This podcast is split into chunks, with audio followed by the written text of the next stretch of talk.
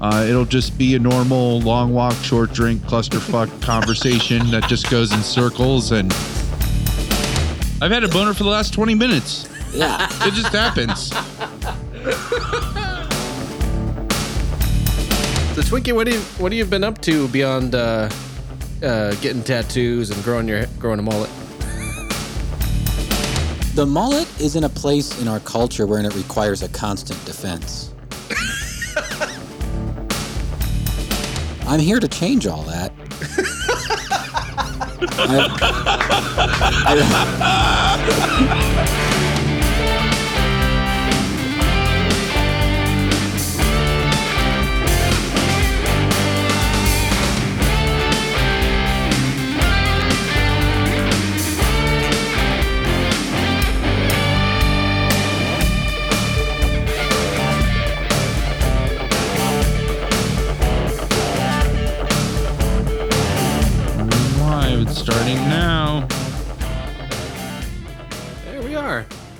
Hey, all right.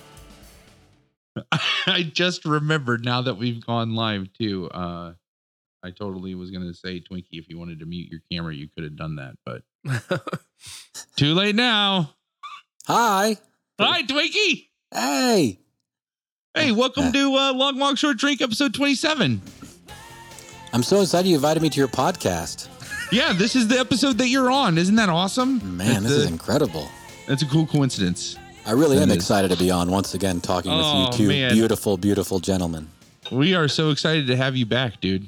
You're looking good. You, you got you're growing your hair Yeah. out for the summer. It looks like. Yeah. Yeah. I mean, you know, I'm going for the mullet, actually. Yes. I really am. I- Yes. It's it's early on. I actually had shaved my head dramatically, as you saw before, and uh, Yeah. so if I would turn around, you can see it's generally mulleting. Going to get some length. Going to really get um, little business in front and the party in the back happening. So Speaking of party, I see something on your arm there that that I didn't notice before. yeah. Is that new? yeah, this is new. This is. Oh, let's see how I can. I'm going to Oh, stand up just so you can see it. So I'm going to talk Yeah. for just a second. That's awesome. Oh my goodness. Yeah, that is it's- beautiful. It's a tiger lily. My daughter's middle name is Lily. Um, Awesome. I've been wanting to get something to commemorate her, the joy and the wonderment she brings to my life. So you know, like I'm just like I'm so that's so beautiful. It's just it's a beautiful tattoo. I really like that those organic tattoos like that. Like those flowers. Uh, yeah, I got a tattoo when I turned 30. Oh, I'm yeah? now significantly older than that. Um, so it's been a while since I had I've gotten a tattoo. So um, it was nice to get in there and do it again. I'd kind of forgotten the, both the joy and the sorrow of the process, but yeah. I, art, right? I, Yep. that's what What's It's your other art- tattoo? It's Oh, my other tattoo uh, is um this girl. Whoa. Oh yes. I have a pinup girl too. Yeah, she's a On my cowgirl back. riding a rocket ship. Oh, Hot. That's awesome. Yeah, That she's is pretty What's the significance of that one? You know, I, I, I've lost a little bit of my fascination, but still have this interesting fascination with uh, mid-century U.S. history, um, and kind of what it both says and doesn't say about sensibilities um, that we have now. Um, and it's just kind of a, that and you know, like some World War II airplane art from my work in aviation, and so it's kind of a combination of things. But that that mid-century period, I find pretty fascinating. That's cool. So, as a history person, um, that that's kind of what that denotes. That's awesome. I just I like pinup girls and that's I think it's beautiful art. He just got lost in it. The pinup girl. I could see it in his Yeah. face. I, I mean like mine's mine's uh mine's a sailor Jerry. So it's like Oh, there's, yeah. there's not there's not a ton of definition. Yours is like really nice. Man, is it gorgeous. Yeah, it took a long time. I, I that was my first tattoo, and I didn't realize, you know, I didn't know anything about the process. And yeah, I done, you know, drink the water and do the stuff beforehand. But I, I feel like I was almost in shock at the end of it. My body was just exhausted. Oh, Uh, I, I don't think it unless until you have a tattoo, and it was like almost a five hour session for my first one. Wow. and so I was That's a really long session. I'm surprised they let you go that long for the yeah. first time. I mean, he the, the the the gentleman was very professional in making sure I was okay and everything, but it was like, ah, I just want to keep going. Um, there there could be some touch up done on it, but I've kind of it's a it's just a part of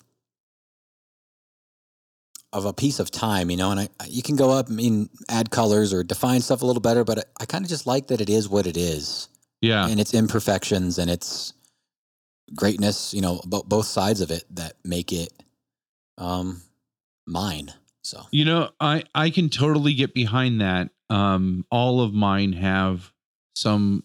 They're just aging. You know, like I the Coca Cola one on my arm I got when I was 18. That was my first one, and then you know all the other ones throughout time, and then.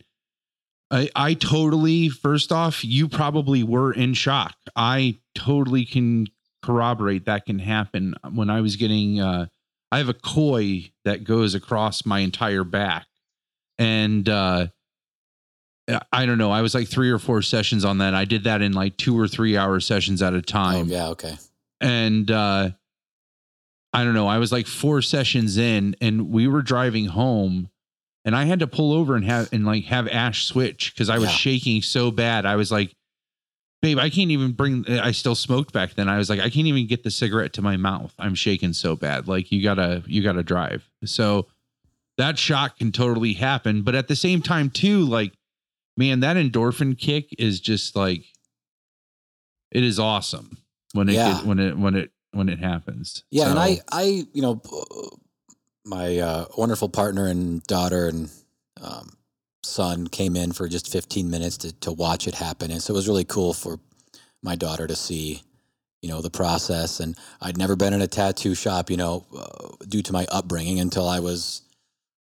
I mean, I had gone prior to my actual tattoo, but you know, Right. late to mid twenties, and it's filled with all kinds of stereotypes and whatnot. And so it's nice to just expose her to all kinds of all kinds of different uh, approaches and experiences to life, whatever big or small.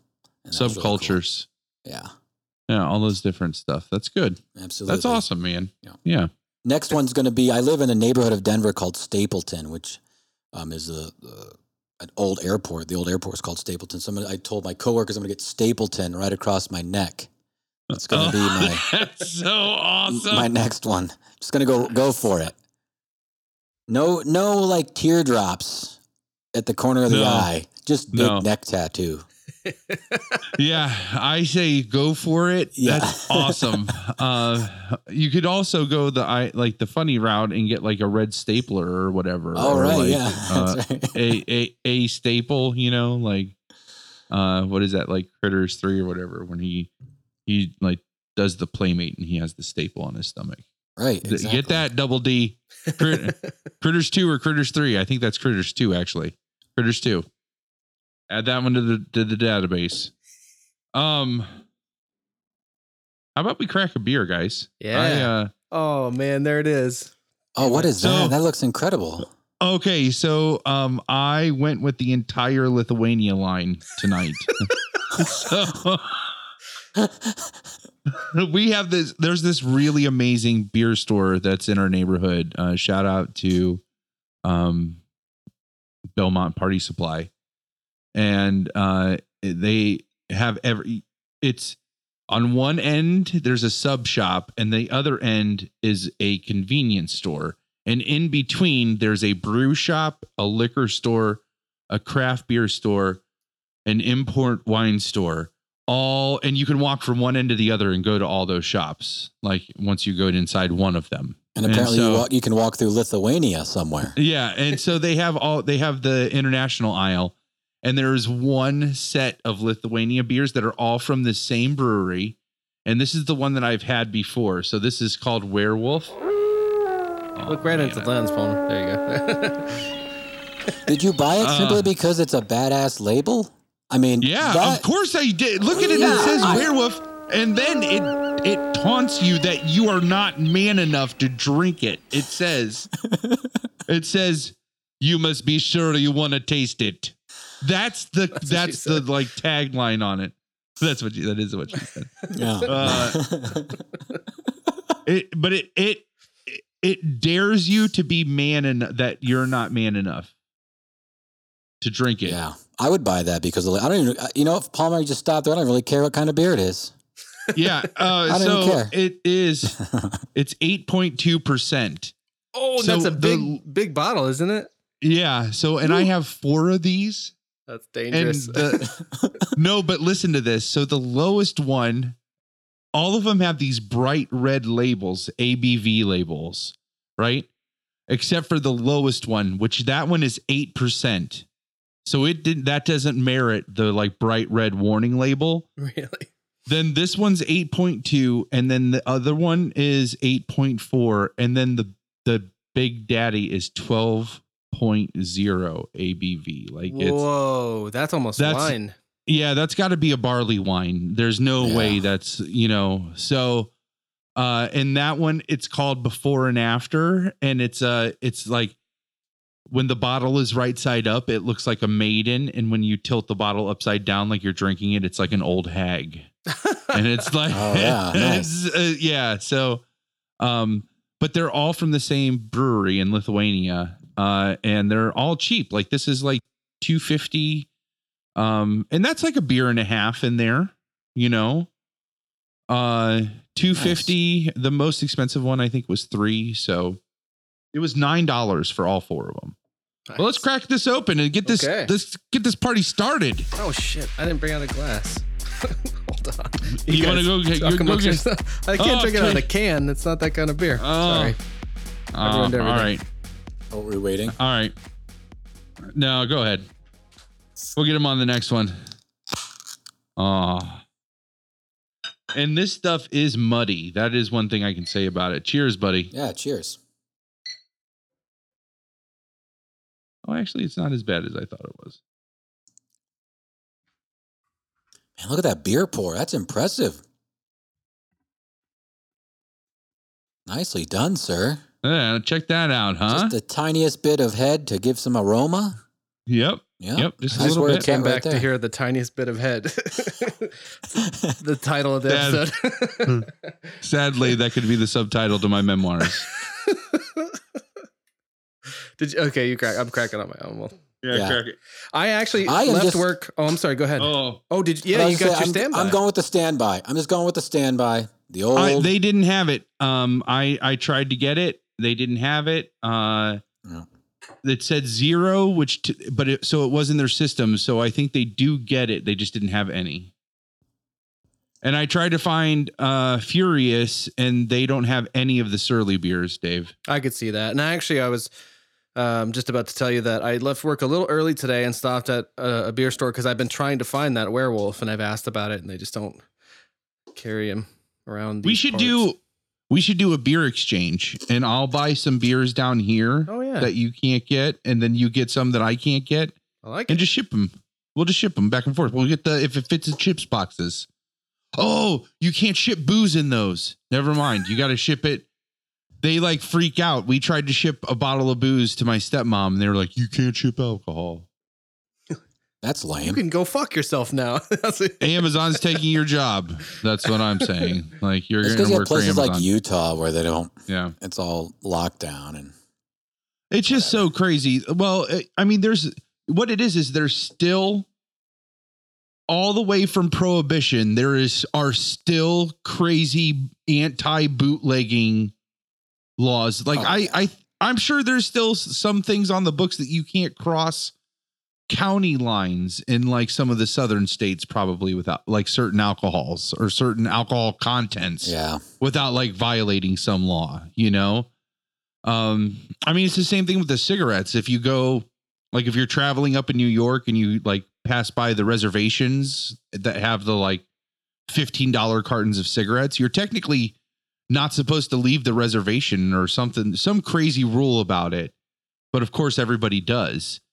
But if they catch you with them, then you have to pay the taxes on them or you get fine, cited, you know? So, um, Yeah. Well, I- it's, I, uh, I mean, This I don't know whatever it is. This this fear of these substances. I the don't actual, know. The actual fear should be the fear of ourselves. But I think we get to talk about that a little later. Yep. I mean, it's, it's just like two guys that just want to like. I just want to give you some beer that you can't get, and I want some beer that I can't get. You know. Yeah, so I went to um, a conference in Texas, uh, a video game conference called QuakeCon, and on one of the various Oh, Reddit nice. boards was a guy coming from Vermont, and a really famous hoppy beer from there. And I was like, "Hey, I would really like this beer. Can't even think of the name right now, which is embarrassing. But was like, "Is there anything from Colorado you want?" He listed off like two or three things. I shoved them in my suitcase, and then when we got there, we swapped them out. Um, Nice. Oh, nice. So yeah, so that was kind of a cool thing to be able to do to experience. But you're right, just mailing it ends up causing grief and woe. Yeah, it um it was really sad. I wanted to send actually my stepmom for her birthday. I wanted to send her uh in December. Uh Dayton has a opened a uh, micro distillery that started with vodka and now they have vodka and whiskey and rum, I think. Um and the vodka is it's better than Tito's, and that is saying something because Tito's is my favorite.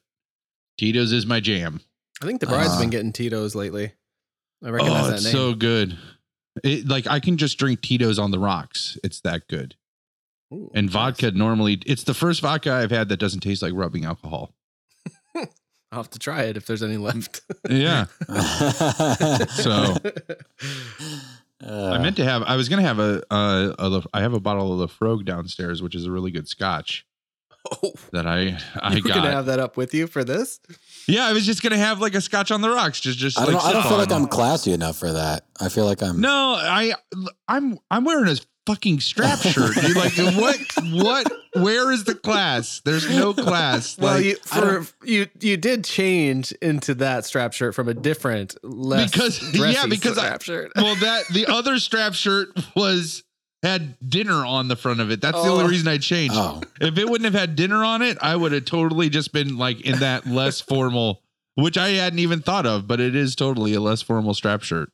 So mm-hmm. It's like Oh, black man. tie, but it's black strap shirt. it's not about class. It's about what tastes good. And like Laphroaig tastes like a caramel sundae that you drink out of a glass. It's so good. Oh, Really Sold good that to me. really so, Twinkie, good. What, do you, what have you been up to beyond uh, uh, getting tattoos and growing your growing a mullet? uh, you know, how to, yeah, right. mulleting is in the mulleting is a full time job. I don't know if you know this or not. Um, yeah, mulleting is full because here's the thing: I can't stop laughing at mulleting. you have you the mullet is in a place in our culture wherein it requires a constant defense. Go on. Mulleting You has have been my hi- attention. mulleting has been hijacked by people of lesser taste in history. That was And- a very, very, very well chosen word. Yeah, and and and there's a, a a view that a person with a mullet may not be intelligent, or or may have poor taste in a hairdresser, etc. I'm here to change all that. I've, I, Oh, man. I've taken it on my shoulders. literally. Well, yeah, that's literally. right. That's very, very good. Um, and and to address this, um, and honestly, even just I'm I'm I'm very people looking probably can't even tell it doesn't really look like it, but it requires some some real effort. You, you take the sides out, the hair, the top grows. You still have to trim the top a little bit. The back, the back. It's more of, if you will, a Euro mullet, wherein it is trimmed a little bit back towards the center of. the- oh the yeah, I know what you're So it's talking not. about. It doesn't take up the entire. That's an Eastern Euro. That's not a Euro. That's an Eastern Okay, Euro. thank you. Well, you know more about this than I do, apparently. no, but- no, Uh, no. I No. just I love the east. The well, the joke is always like the Eastern Europeans are it like Europe. They say is like so many years behind our trends. Oh, or, right. you know, and then Eastern Europe is like even like is three more decades behind that. Like, um, Sure. So Well, you know, and th- there's a process. If you've ever tried to do something with your hair, there's always the in between time, right? The time Right. wherein Oh. you are transitioning from one hairstyle to the other, where it's just a giant fucking disaster. oh, it's Um, terrible. yeah. It- it- that happens with beards too. Oh, I'm- right. Yeah, absolutely. Where it's just in that middle zone, But beards, the dead I feel if like you will. there's oh shit. Uh, I think I I oh! uh, I think with beards though, there's multiple of those periods where it's like it looks like shit, and then all of a sudden you get like three weeks where it looks awesome, and then that it gets to another length, and it has to like go through this molting stage again where it looks like shit before it looks awesome and full and even fuller again. You know, like uh, ugh. I wish I knew is- that yeah. was like. I can't grow beards, or I mean, yeah, I just look like serial killer-ish and or pedophile-ish with facial hair. So I don't. You just got to own it. That's I mean, Yeah, that's uh, true. Any any like just like you're fucking owning a mullet. I couldn't I couldn't pull off a mullet. It's you true. know, like- Maybe once I get through this mullet thing, the, the nasty facial hair will be next. Oh the man, neck you'd be like a real live Joe Dirt and the fucking neck tattoo. Yes, yes. Oh man, Oh, I can see a long walk, short drink documentary somewhere like five years down the line being made. Of course. and like we're reluctantly like dragging our friends into interviews except twinkie is like all for it and he has all of those things like this epic mullet the neck tattoo that says stapleton yeah. like all of it like he's got the whole look Hey, I'm And living just- this long walk, short drink stuff, man. Yeah, This just isn't yeah. a, this isn't a broadcast podcast to me. This is life. oh that's, awesome right. Let me share with Twinkie what I woke up to this morning. I woke up to a text from Pumps that Oh, yeah. says simply sorry, there ended up being a lot more to follow. Yeah, 7:33 a.m. this morning. Simply, I love the podcast. And Yeah. actually there were Oh, more man. after it. And then later on and during the day said let me know when you have a guest slot available. Oh my god, that I'm pumps. yeah I'm going to make an appeal to you as a guest. This isn't my podcast, but I if there is a guest slot that I'm filling that you want, it's yours. Take it. whoa I want to hear pumps on long walk, short drink. Let's Yeah. make this happen. challenge accepted yeah. When and he said, and I already ty- I was like, what I say? It said something. I essentially modified the your first episode title to which was Cabin Kids Volume One: colon Twinkie. So like Cabin Kids Volume Two. Pumps. it's happening. Yeah. Get ready. And I, I- know people listening might not be like, "Who's that?" Some folks, but you're in for a treat. He's one of a kind. Yeah. honestly, I so the cabin kids were we were all like all of us had a very distinct personality that arguably I don't think if any one circumstance was off by a little bit, I don't think it would have worked.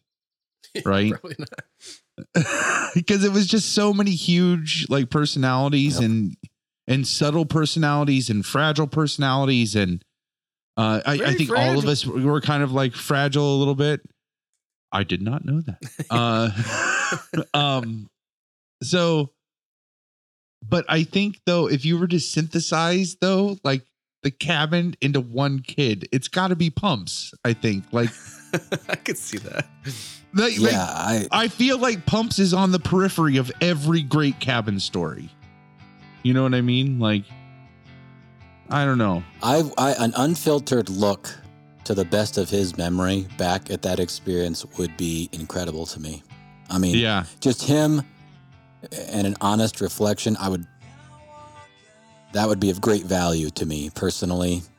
Um, I mean, positive or negative, whatever, whatever it is, just a real honest reflection would be, Of the time of the cabin time, you mean? yeah, yeah, of the cabin time, both from I- like how he was experiencing it, but also looking back, if he can recall kind of both of those. I think that that's totally going to happen if we're going to go down this cabin kid route. I I mean, I think anytime we bring somebody on from that era, it that it should just the first time they're on, they should just get a Cabin Kid episode. You know what I mean? Like Oh, yeah, that'd be Absolutely. because I I want I want that so like we could listen to all of those Cabin Kid episodes together and like really get this good analysis.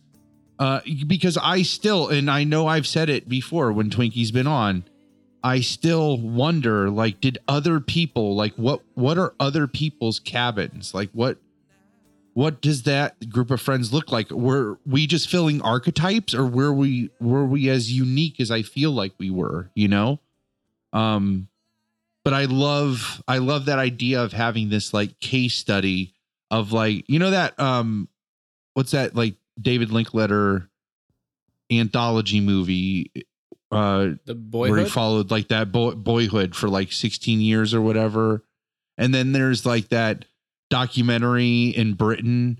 Uh, it's like called Sevens or something like that, where they follow seven kids and they touch back with them every seven years of their lives. And now they're like 77 years old. Like, so the, and they started when they were seven years old and now they're in their 70s and they've they've gotten back with them every seven years for this documentary to like kind of just like see where these kids have at and you've watched them grow up like over the years uh, it's been happening since like the 60s or whatever um I guess I've been kind of doing that in a way, as best Yeah. I can.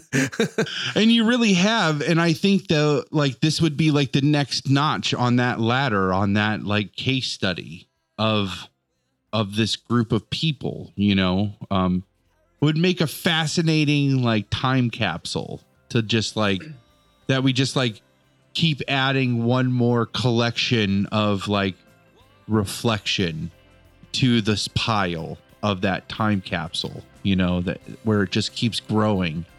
But if you ever wanted to like figure out how to like synthesize the cabin, you would have to look at the whole thing all together and like see how we're still re I'm like I love the idea of like t- reflecting with Twinkie now or with with pumps now uh, on his like I I'm totally with you Twinkie. Like I want to know I want to see the cabin through his eyes. Right.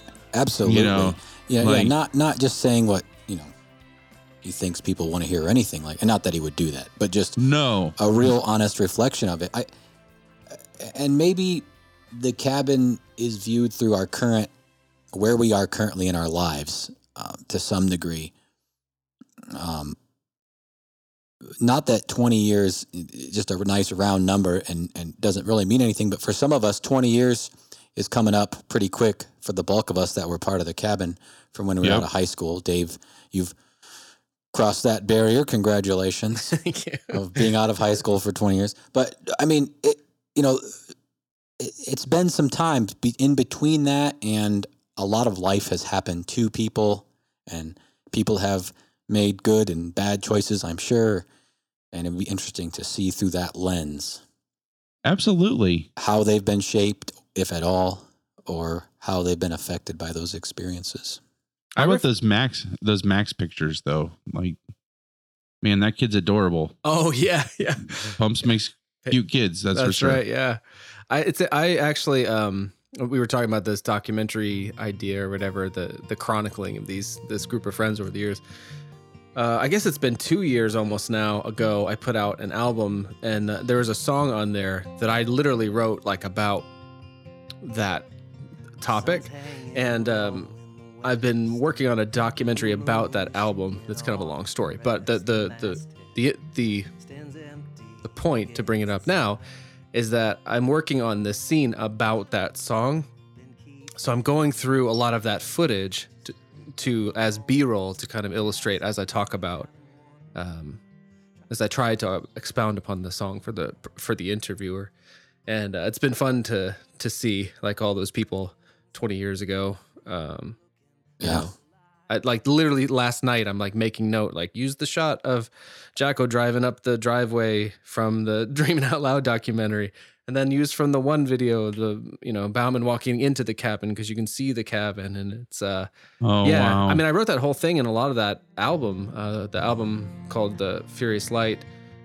really reflecting on. and I realized at a certain point that the heart of that whole piece was the the the, the fallout of having a peer, uh, an experience like that, and you know, almost 20 years later, not not having that. I don't know. It's it's it's a it's kind of a great loss if you don't maintain it very well, which I hadn't. The, those a lot of those relationships, and um, yeah. So it's a it's definitely something that, that's been on my mind a lot too. So it's been really nice to reconnect with cabin kids like the two of you and pumps uh, on record, of course, but Absolutely. well. Yeah, Oh, yeah. Absolutely. No, it's that's great. I and well and and d- frankly, Dave, um, I, I realize that you're doing it for intrinsic things because of of who you are as a person, and it's valuable to you. But kudos to you for sticking with it, and for you know, there have been some long chunks of time where people aren't connected, and when it does happen, there's a warmth and a welcomeness, um, which we've we've talked about before, but. Um, for still be willing to still be willing to uh, make yourself available to do all those things. Absolutely. And like I, I I don't know, you just find the sheer joy that you you find joy in doing that. It- like it's of course you have joy in the finished product, but you also thoroughly enjoy the process. So yeah, yeah, absolutely. Otherwise, I wouldn't do it. well, of course. Um well, I mean, I it's guess maybe just that's like it- obvious, but it, it's so i mean your enjoyment is so obvious that you can see you enjoying it while you're in that process where most people would get stressed out and not really enjoy the process.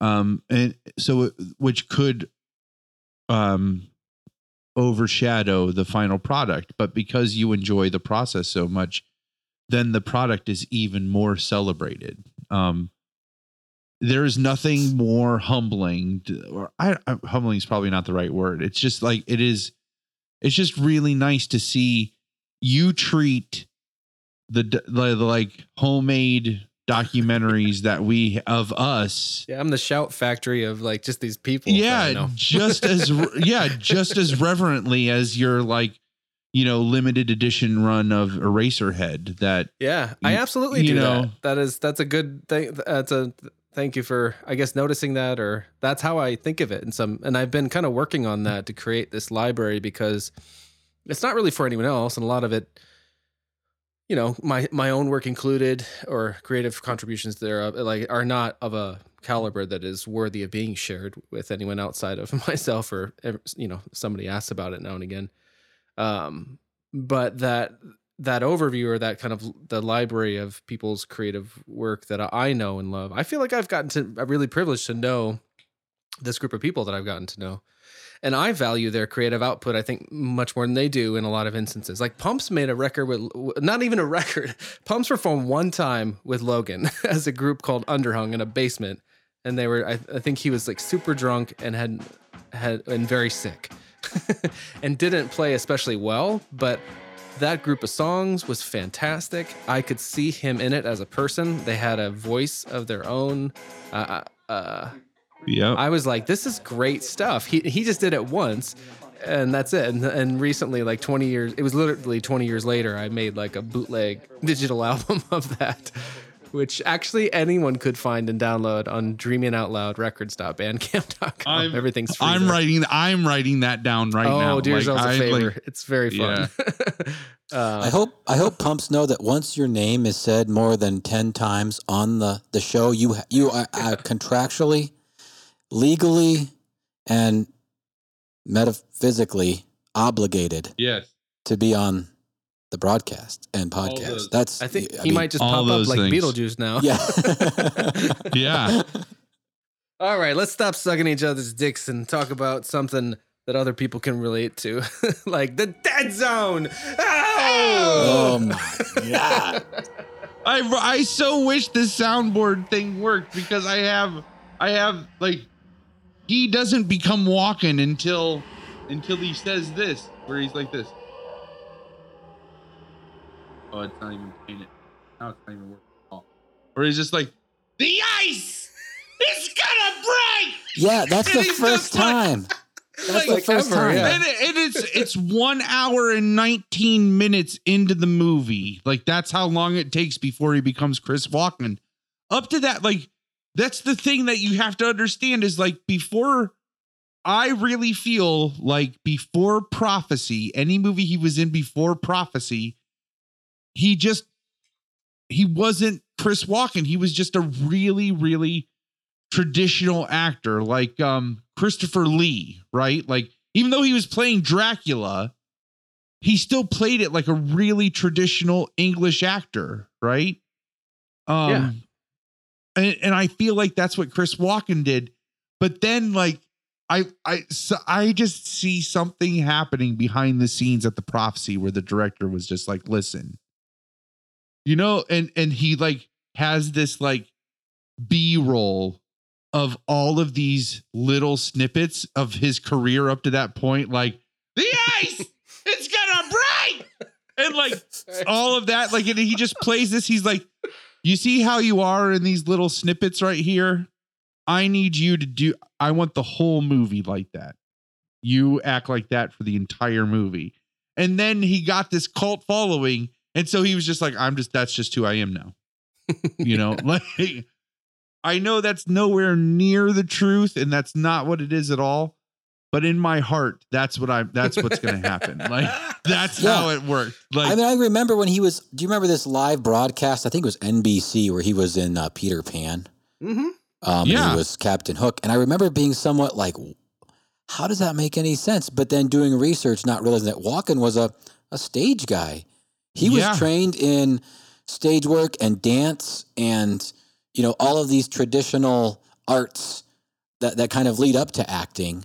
But that's his background. He he wasn't. Um, I'm gonna. I want to be an actor, and so I'm gonna start. You know, acting. It was all of these other facets. he of was performance. classically trained. He was a classically trained performer, not even an actor, because he could sing, dance. He was a triple threat. Like Yeah. Is I learned that on, triple is uh, is a triple that's threat. Yeah. I'm not Uh, dead nah. yet. Don't Yeah. talk about me. Like that. Oh man. I learned uh, on the Inside the Actor Studio. Um, he talks about loving dance and trying to throw a little dance move in every one of his movies. I don't know if he's kept the Yeah. streak up, but even in something like The King of New York, he does this little like ballet move, kind of. It's unexpected, to say the least. Yeah.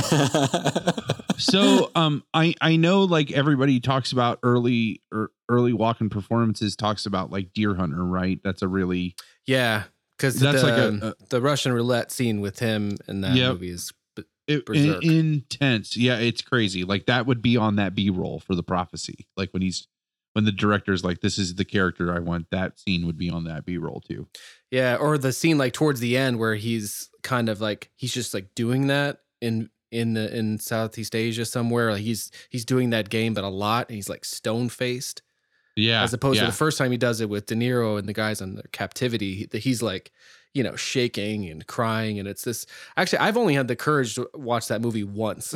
I've never Yep. been brave enough to go back to it. So I've I, I've never seen it all the way through. I, I've only seen it in tidbits because it gets so intense. It's But- worth it's worth a full view. It's it's it's long too. It's like it's got these like sections, some of which are very s- sort of slow and not much happens, and then others are really intense, like those those scenes. But yeah, that was a different guy. That's not the guy. The ice is going to break is a real Well- breakthrough in his well, kind of um, performance style. I know that like a lot of people look back at that as like his like one of his big roles, but as a kid, a movie that I happened to see just like the middle 20 minutes of that had this huge impact on me that he was in is At Close Range with Sean Penn. Fuck yeah! Oh yeah, that Like- movie is crazy good. He's so intense in that movie and the the scene that I saw like cuz I didn't see the whole thing just like and I mean I was young when I saw this. It and it was just like happened to flip through the channels and it was on. And it was on this scene and it's where he's teaching Sean Penn how he launders money like one way to launder money where he like buys a car at one buy here pay here dealership and then drives the car across the street to the like buy here pay here dealership across the street and is like I don't like the way the seats feel like the guy's like didn't you just buy that car from across the street he's like I don't like the way the seats feel like he just does his Chris Walken thing and like My first time I said it was much better Walken than that second time. You've done some great ones tonight. Uh, you should feel proud. uh, uh, but uh, that movie, because later on when he's like really threatening Sean Penn, like he like he gets really scary. oh, like- super scary. Yeah, too. Like so, Sean Penn and Chris Penn are his sons, uh, real Yeah. life brothers, and um, yeah, he's oh god, what is that? What's And he's the just this, like- for that movie? The the he's just single like this like redneck redneck crime boss, you Yeah. know, or like ringleader. yeah. The I think um, I actually want to live in a world where Sean and Chris Penn are really Chris Walken's sons. Isn't that that you know what?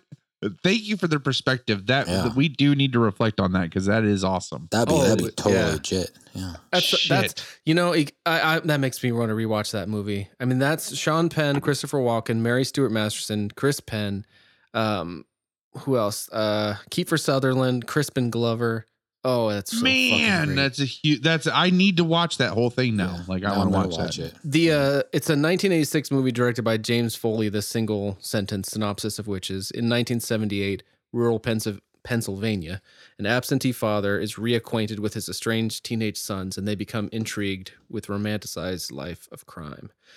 There, uh, I I actually first watched that movie because of the movie Seven. Really? Um, yeah. So you know the end of Seven, we've talked about on this show. yeah. Uh, what's in the What's box? in the The whole thing, and the way that I Oh, love is that where that they have the big birthday party and hug and there's like sparkles and yeah. Okay, yeah, that one. That's what comes That's out of the and, box. and you find out that none of the none of the set, other six people were actually killed. It Right. was all just a big elaborate stunt. Yeah. and That's right. Oh, I totally forgot about the gets ending of that. puppies. Everybody gets puppies. Puppies, yeah. oh shit.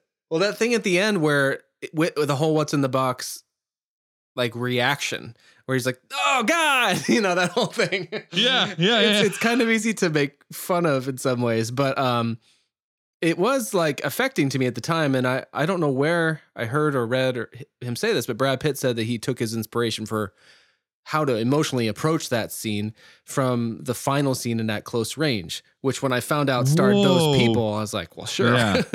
and when you see that movie and you compare those two endings, you understand. And actually, Sh- Sean Penn's is in a courtroom and he's, well, it doesn't spoil too much to say. Basically, all he's trying to do is get one single word out on the stand. He's just trying to think, say yes or no, something like that. I'm not even sure. But he goes through a similar, you see him go through something before he's able to say it. And he's not going like, oh God. but, uh, No, so but there's that- me to it. No, I know exactly what you're talking about though, because he like it's where he's like he's robot face, I'm about to shoot. Like Yeah, he's like shoot you in trying the to hold the gun up and he kind of can't. Yeah. And then he's like, I shouldn't. And, and he then like the next scene he turns around and he's like he's all squinched and he's crying and then he's like robot face again and then he's Yeah. crying and like Yeah. Exactly. Yeah. Um, I know. I know. I feel like we should back up just a little bit because God forbid someone comes into this and is like, "What are they talking about?" So we read the whole. Dead We're talking right? about Walken. and now we're talking about the movie. Walken fell through some ice. What is happening? I don't know what is going on. the bad news for the war effort. oh, shut up!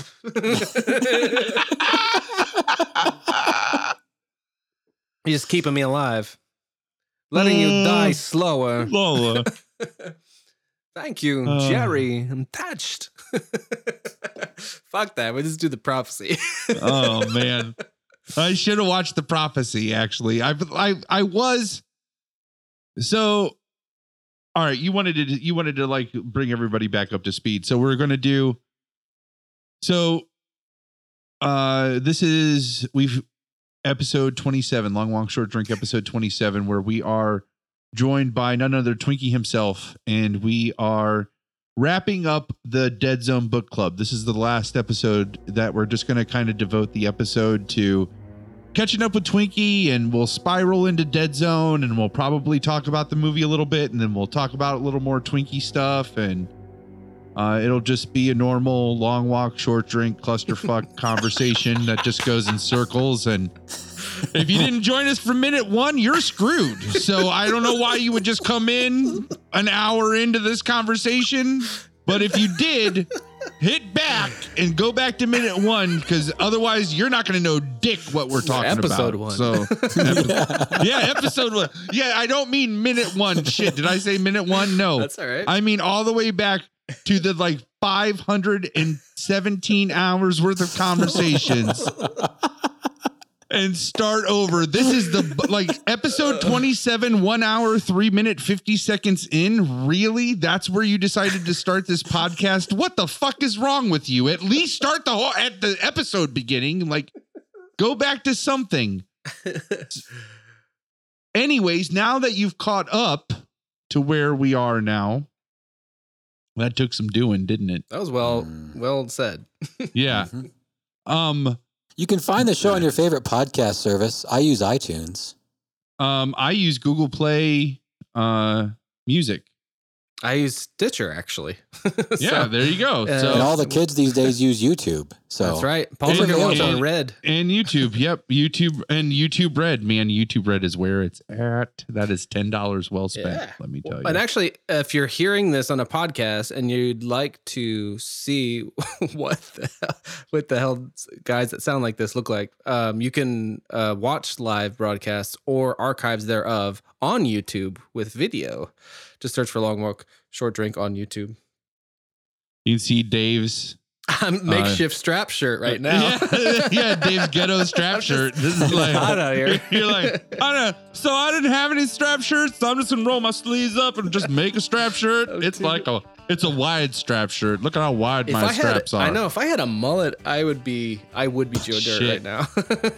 Oh man. hey, I I'm getting on kind of am Amazon as soon on- as we're done and ordering some strap shirts. So Oh, get some strap shirts. now there's a difference though. You can't get the hipstery ones that are like all the like that are printed and supposed to be worn as like tank tops, you know? Oh No. no, no, just undershirts. Yeah. You got to get undershirts and you just Oh, yeah. wear the undershirts. That's what you Yeah. do. Like that like don't get Oh, those yeah. hipstery like rainbow ones or It's way too expensive too. You can just get Yeah. cheap under. Yeah. No, you just get cheap undershirts, especially a skinny guy up. like you. Yeah, or you could, or you could do, yeah, you could do the ghetto version and just roll, roll your sleeves up of your favorite T-shirt. And this is like the Bono an- 1987 version of a strap turn, shirt. turn any shirt into a strap shirt by following Dave's Dave's method here. I'm gonna make an instructional video. Oh man, there's our first sketch. Um, Dave makes a strap shirt. Yep. Uh, we should start making YouTube content. I thought about that, Dave. Like, yeah, we can do that. I uh, Like, I guess I made that YouTube video for for the uh, Dave's digs, the unboxing and stuff. But yeah, I mean, I make videos for a living, and Oh yeah, should absolutely. Yeah.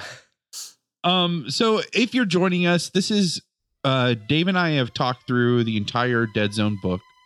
Uh hopefully you went back and did the 517 hours and uh if not, you can find it. We're gonna publish the the book club as a whole once this yeah. episode airs. Well, this will be the final. Well, if this is Yeah. a focused enough conversation about the movie, we'll excise it'll be it focused enough. into. Uh, but you It'll can find be- that on lwsdpod.com. Uh, .com. There'll be a, a playlist or or some something where you can just have just Or- go through the discussion at your own leisure.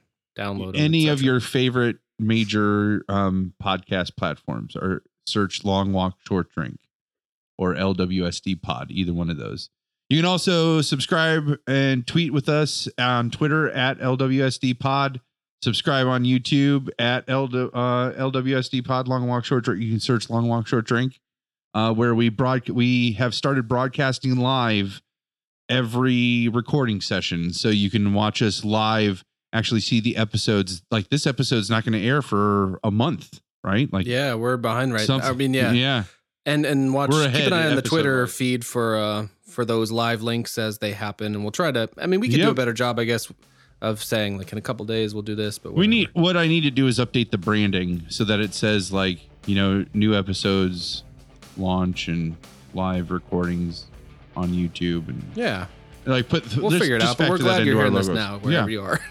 Absolutely. So what we're gonna do is like like I said, we're just gonna catch up with Twinkie a little bit and uh, get his reaction to the Dead Zone book. He's finished the book. Uh, Yeah. We've all also watched the movie. I might bring up the Wikipedia page for the television show. That's about as far as I got with that. I we're lucky I got the movie done. Honestly, like, uh, jeez, I can't believe I wasted all that time trying to get that soundboard to work, and it sounds like shit. Palmer has built this Uh. technical empire on his uh, strap shirt bare shoulders, and he had a setback today, but he will not be deterred. No. No, I'll, he no, will not I'll be deterred. a- deterred. will not be- or the turd. Yeah, neither one of them. This is Um, also a good uh, episode in some ways to catch on or to come to if you haven't read the book or whatever, because we're going to talk about the movie, which encompasses the whole story. And Twinkie's never read a Stephen King book before this, and so yeah, in and some I'm ways, it's a excited. good. to, I'm excited to touch on that. Yeah. I just, I really feel like the movie w- is like a perfect cliff notes for the book. Like, if you want just the tone of the book, like what That's- the book is going for. It's amazing that you say that because I have a little. I so I have some tidbits from watching the the D, 2006 DVD version. One of which is that David Cronenberg picked the script that he did, which is uh, I think by oh fuck now I gotta say, but I've got it right in front of me. No, I don't. so the script anyway that they went for, whose name the script uh, writer's name I'll find. Cronenberg picked of five scripts that were written because this one he felt was the closest to the tone of the book. So there The were screenplay was by Jeffrey Boam. thank you. yes. Oh, nice. You're welcome. So uh, Mr. Boam was I- one of four uh, four other screenwriters to tackle this uh, project, and it was chosen because it captured the tone of the book. And also the the other piece of that is that during this production, Cronenberg came up with this mantra for adapting uh, novels, which is in order to faithfully, uh, in order to be faithful to the book, you have to betray the book. So it's Yeah. interesting that you say that that it it captures the spirit. Well, there, I mean, there are, there are a lot of differences, and some of them are really kooky. Like the, the Weizak Institute, that really threw me for a loop. Like what the whole point of that was, and why, why did there need like I the the Doctor Weizak was great. I thought he was a, a great, but why did he need his own institute? And and it was weird because it's like that's all it was talked about was just that one shot where it says the Weizak Institute. You know. Oh, that's Um, right. And then it surprised me that that was more of like a. It seemed like somebody's home more so Right. than a hospital. Um, there Yeah. is there's something to know about this that I, that I don't have great research into.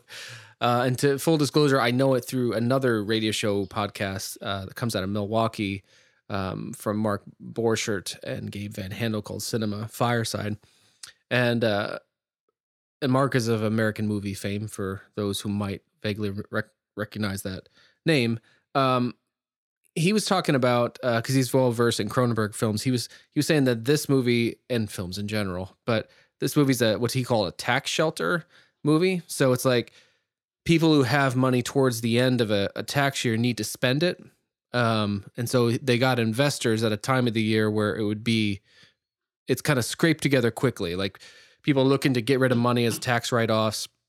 And this movie takes place in like the the winter and stuff. So I made a note early on too that it almost felt like a television movie at first. Like it was the the production And- values were pretty low in some respects, even though it was a it felt like release. super rushed and i couldn't tell if it felt did you guys think it felt rushed In terms of the pace of it, like yeah like and i couldn't tell if it felt rushed just because i knew the book and the book had been i you know because like king is just like exposition exposition exposition exposition. Like let's think about let's think about why they're doing this. Like let's really analyze it and let's spend some pages really figuring out why this is happening and I understand you don't get that with the movie. Like I one of my notes is like all of the changes they made were what were smart choices, you know? Like um one of like and not to get too ahead of of this conversation in the movie, but like one to make that point. I thought when they introduced what in the book was the Craig character, but in the movie is the Chris character, the like boy that he tutors. oh yes, Um, yeah. You know, in the book, that's a he's graduating high school, and it's his senior class that gets roasted alive in the Christie's um, restaurant, Yeah. right? Right. And when they changed that that storyline to just being that like young boy, I was team, like. I was like, oh well, they they switched it to a boy probably because there's no way they would have gotten through the MPAA where they torched a bunch of 18 year olds in a restaurant, like 17 and 18 year olds in a restaurant.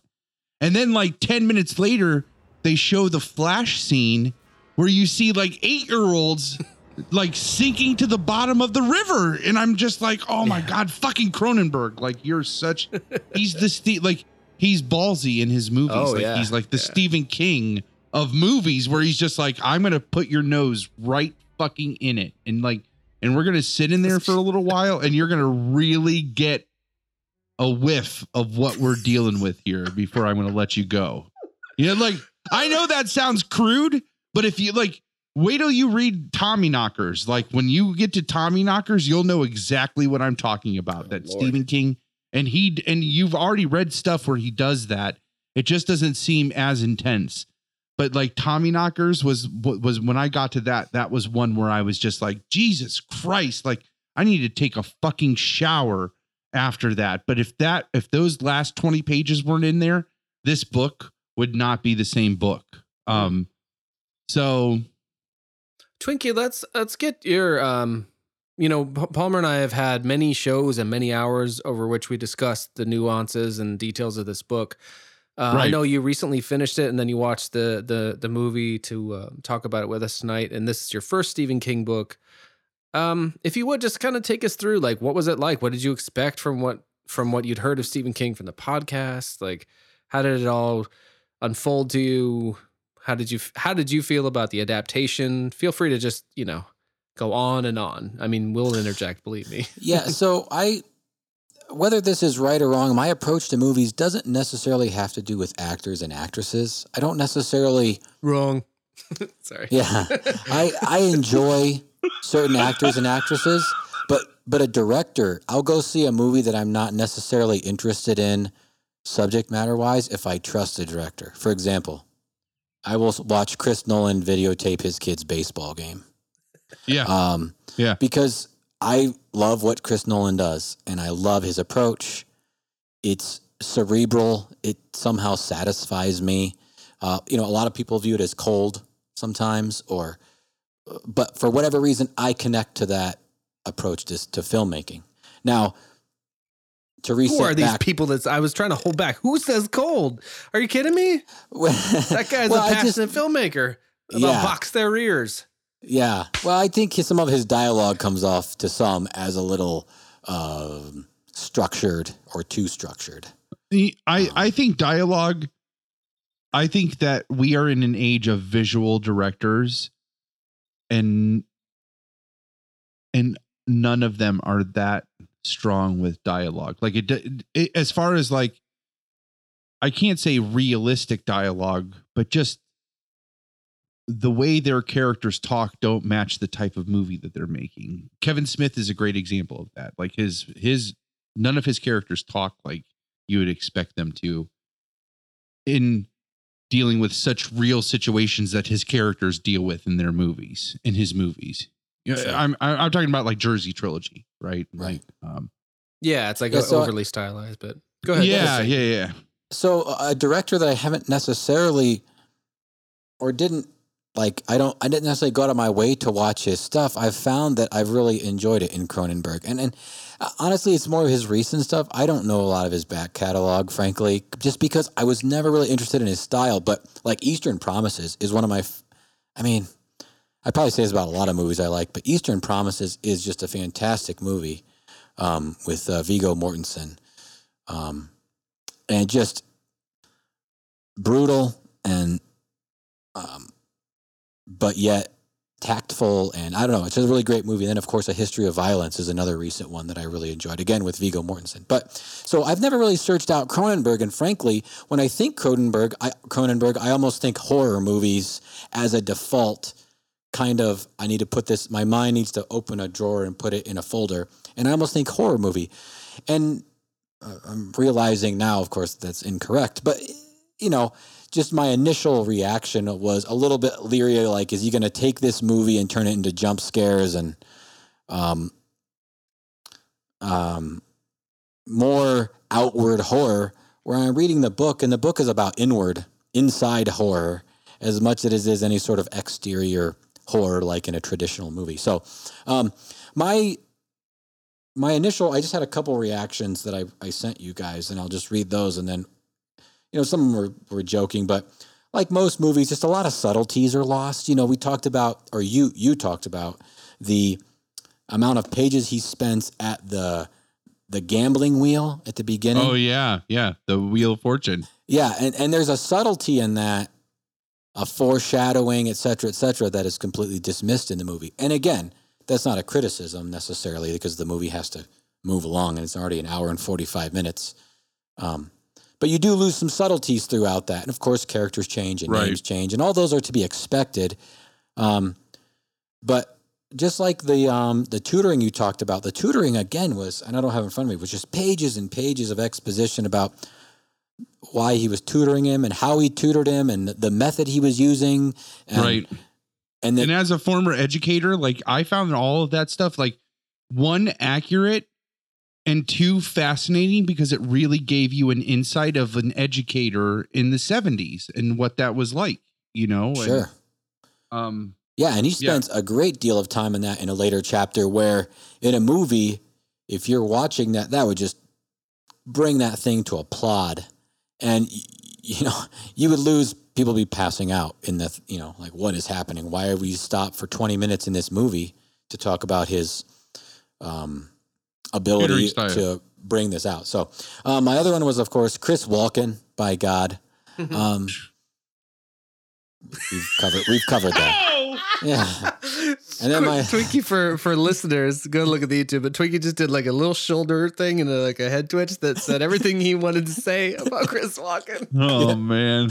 I, I, I mean, when you people love a lot of things about Pulp Fiction, but Chris Walken in Pulp Fiction, to me, is just, I don't know. It's like if you had a cupcake and then it had your favorite frosting on it, and it was your favorite cupcake, and and on top of frosting was your favorite sprinkles, and then somebody came in and put like a cherry on top of your favoriteest, favoriteest, favoriteest thing, you would just be like, how can this possibly get any better? And that's what Chris Walken is to that to that Yeah. movie. It's like One scene, yeah. tour de force.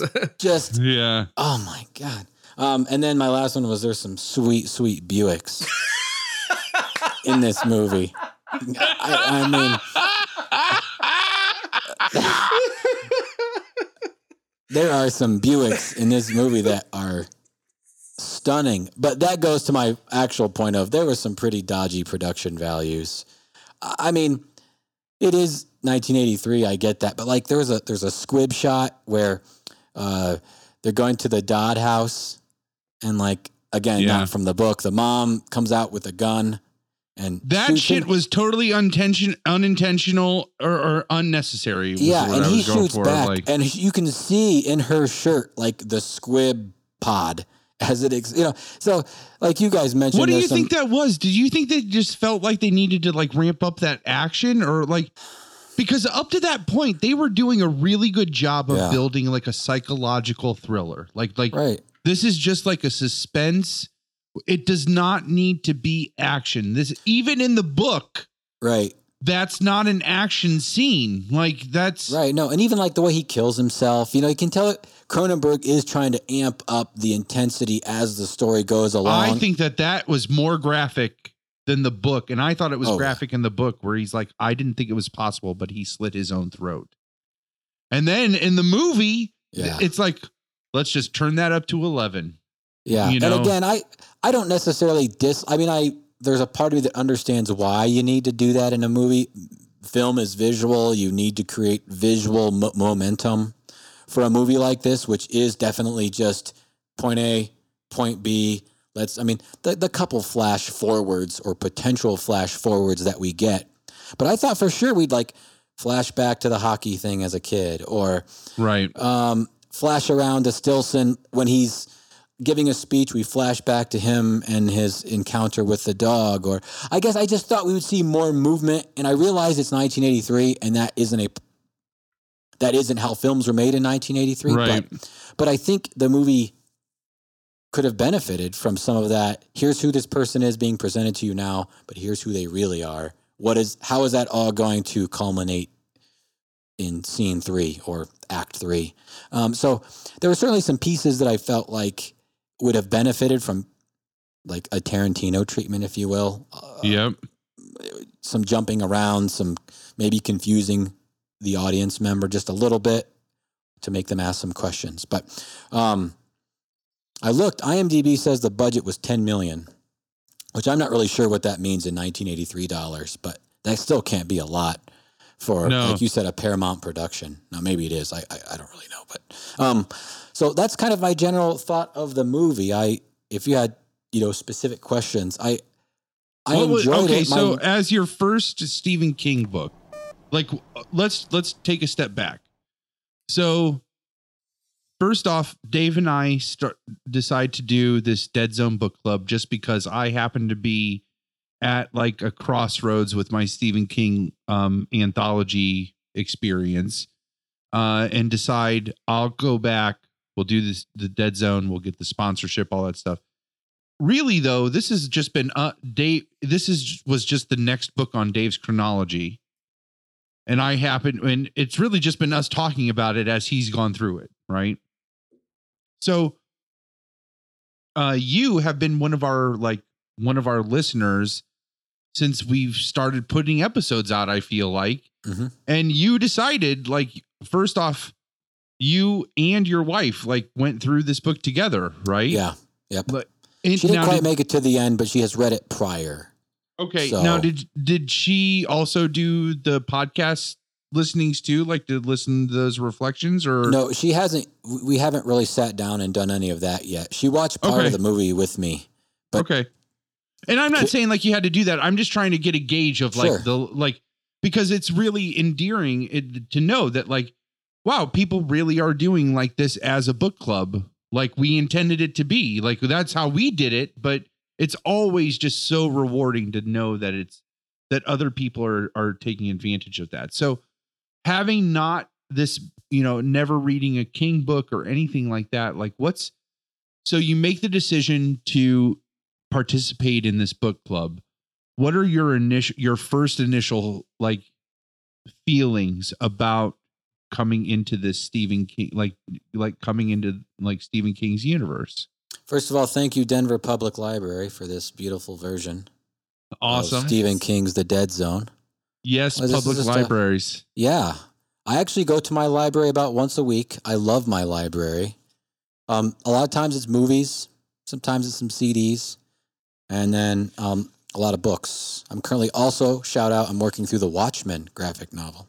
But um, Fantastic. I- That's a great novel. I have uh, really enjoyed it. There are there are a few things that I- I'm going to say the word triggered. And I don't mean that negatively necessarily, but things Sure. that have really stuck out to me that have really prompted me to like want to talk to to my wonderful partner about it. And, and primarily is the um is Johnny's mother. Yeah. What's her name? I don't have it right in front of me. Vera. Vera. Vera, thank you. Vera Smith.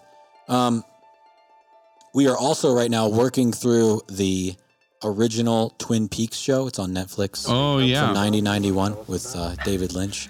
And um, there's a there's a character in that who's uh the mother of a deceased the deceased kind of focus of the show. Her name is Sarah Palmer. And Sorry, that's a tick I have whenever I hear Oh. that. oh yeah. And I actually, when I'm reading this book and I get to Vera Smith, I picture the actress Sarah Palmer who plays Sarah Palmer in this Twin Oh, Peaks show. Grace this- or something. Yeah. Yeah, the religious zealotry and like conspiratorial nonsense and ridiculous just God's coming on a UFO to take us all to the like to yeah, heaven. You know. made me like relive some of these ridiculous talks that I would. Um, I was raised in what I can refer to, frankly, as semi cult. Um, but these people would come and give talks, and it would be like, "There's Jewish people who are controlling the central banks, and they will change the currency percentage rates at the time of the coming of the Antichrist." Wait, now and- these talks happened in like in your I'll just say cult. Like so in the cult that you were in. yeah, it- I think They they would were people would come in and give these talks like in your like a- church like There's like a, a, it's called a fellowship center. Yeah. It's like it's not in the actual Oh, church yeah, yeah, itself, yeah, but it's like No, a church sponsored venue. I've been to that fellowship center. Yeah. I mean, Like what Dave, Dave's been to that fellowship center too. Is Yeah, that, that? I mean, is that the where the baptisms took place and stuff, or it's like where you Or have the meal after? like when you have the meal afterwards. I think. Right. Yeah. The post Yeah, the I- post mortem. we were there. Well, I know. I at least know I was there after your baptism, Twinkie. Right. So yeah, like, absolutely.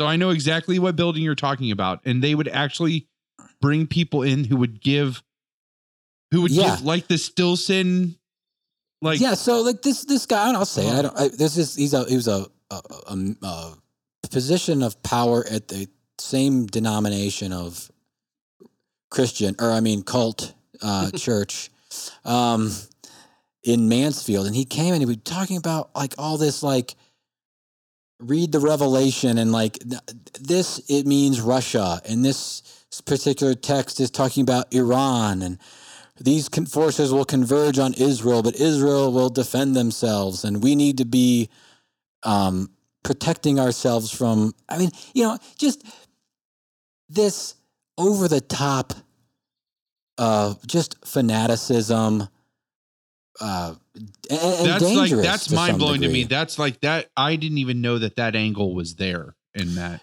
Yeah. Now, is this like Like- an official? Like, can you go to their website and this is official stance that they take? No, of No, course no, not. well, of course not. But do they take how many official stances do they take though? Yeah, right. well, very few. But I would love to share with you my experiences. No, that's Would not love- the time and uh, place. but- But oh, I was like, I'm so Oh, ready. yes.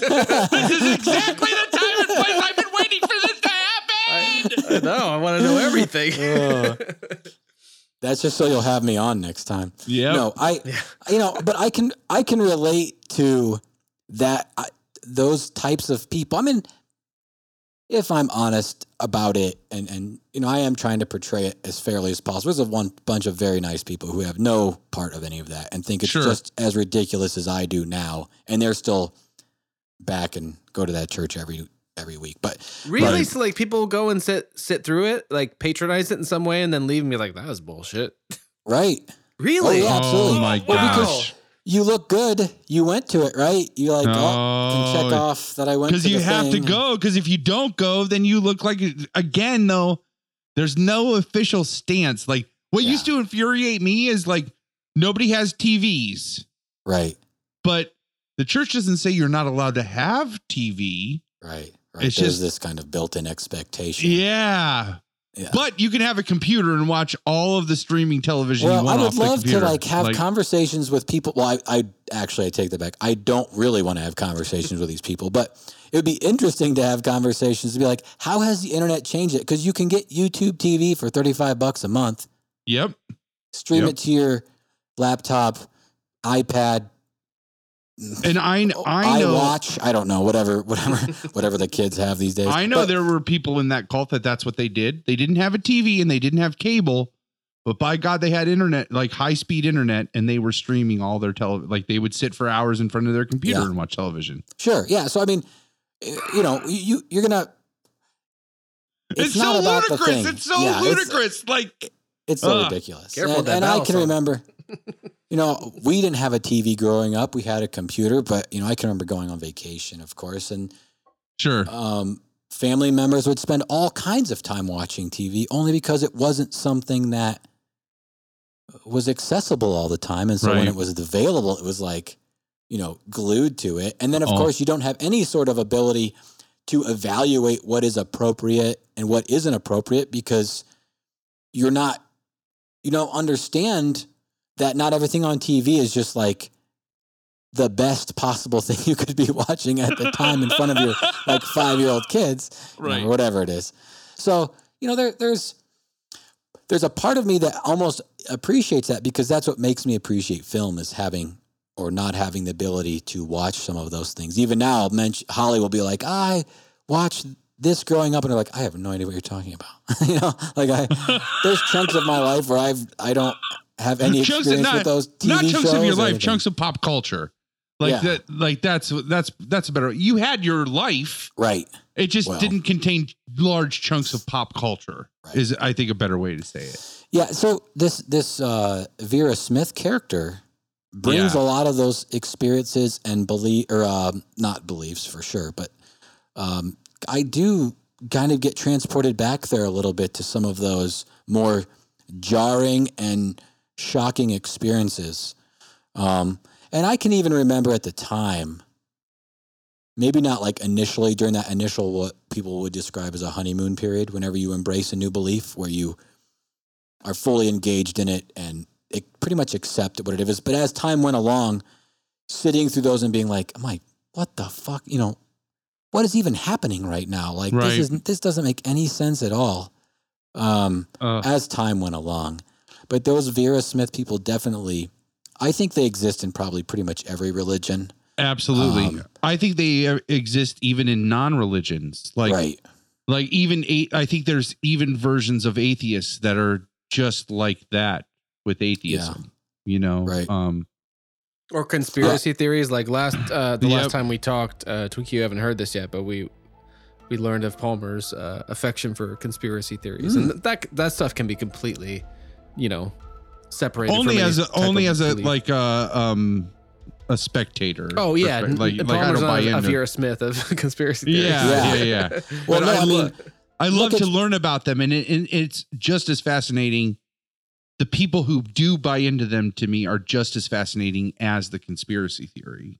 So, yeah, I work. Uh, the airport I work is, is Denver International Airport and has all kinds of oh conspiracy man, theories about oh, it. And I people would ask love me to all the pick your yeah. brain about that. Like, um, Yeah, it's pretty like, fun. But uh, is there a secret world, uh, like a whole new civilization underneath your airport? Like, he can't say. He can't say. he can't say. I blacked out there for a minute. I'm sorry, Palmer. What was your what was your cry? Oh man, There's definitely No. not a chip implanted in my brain. yeah. But those like murals are those like murals really there? Like the Nazi murals and everything? And-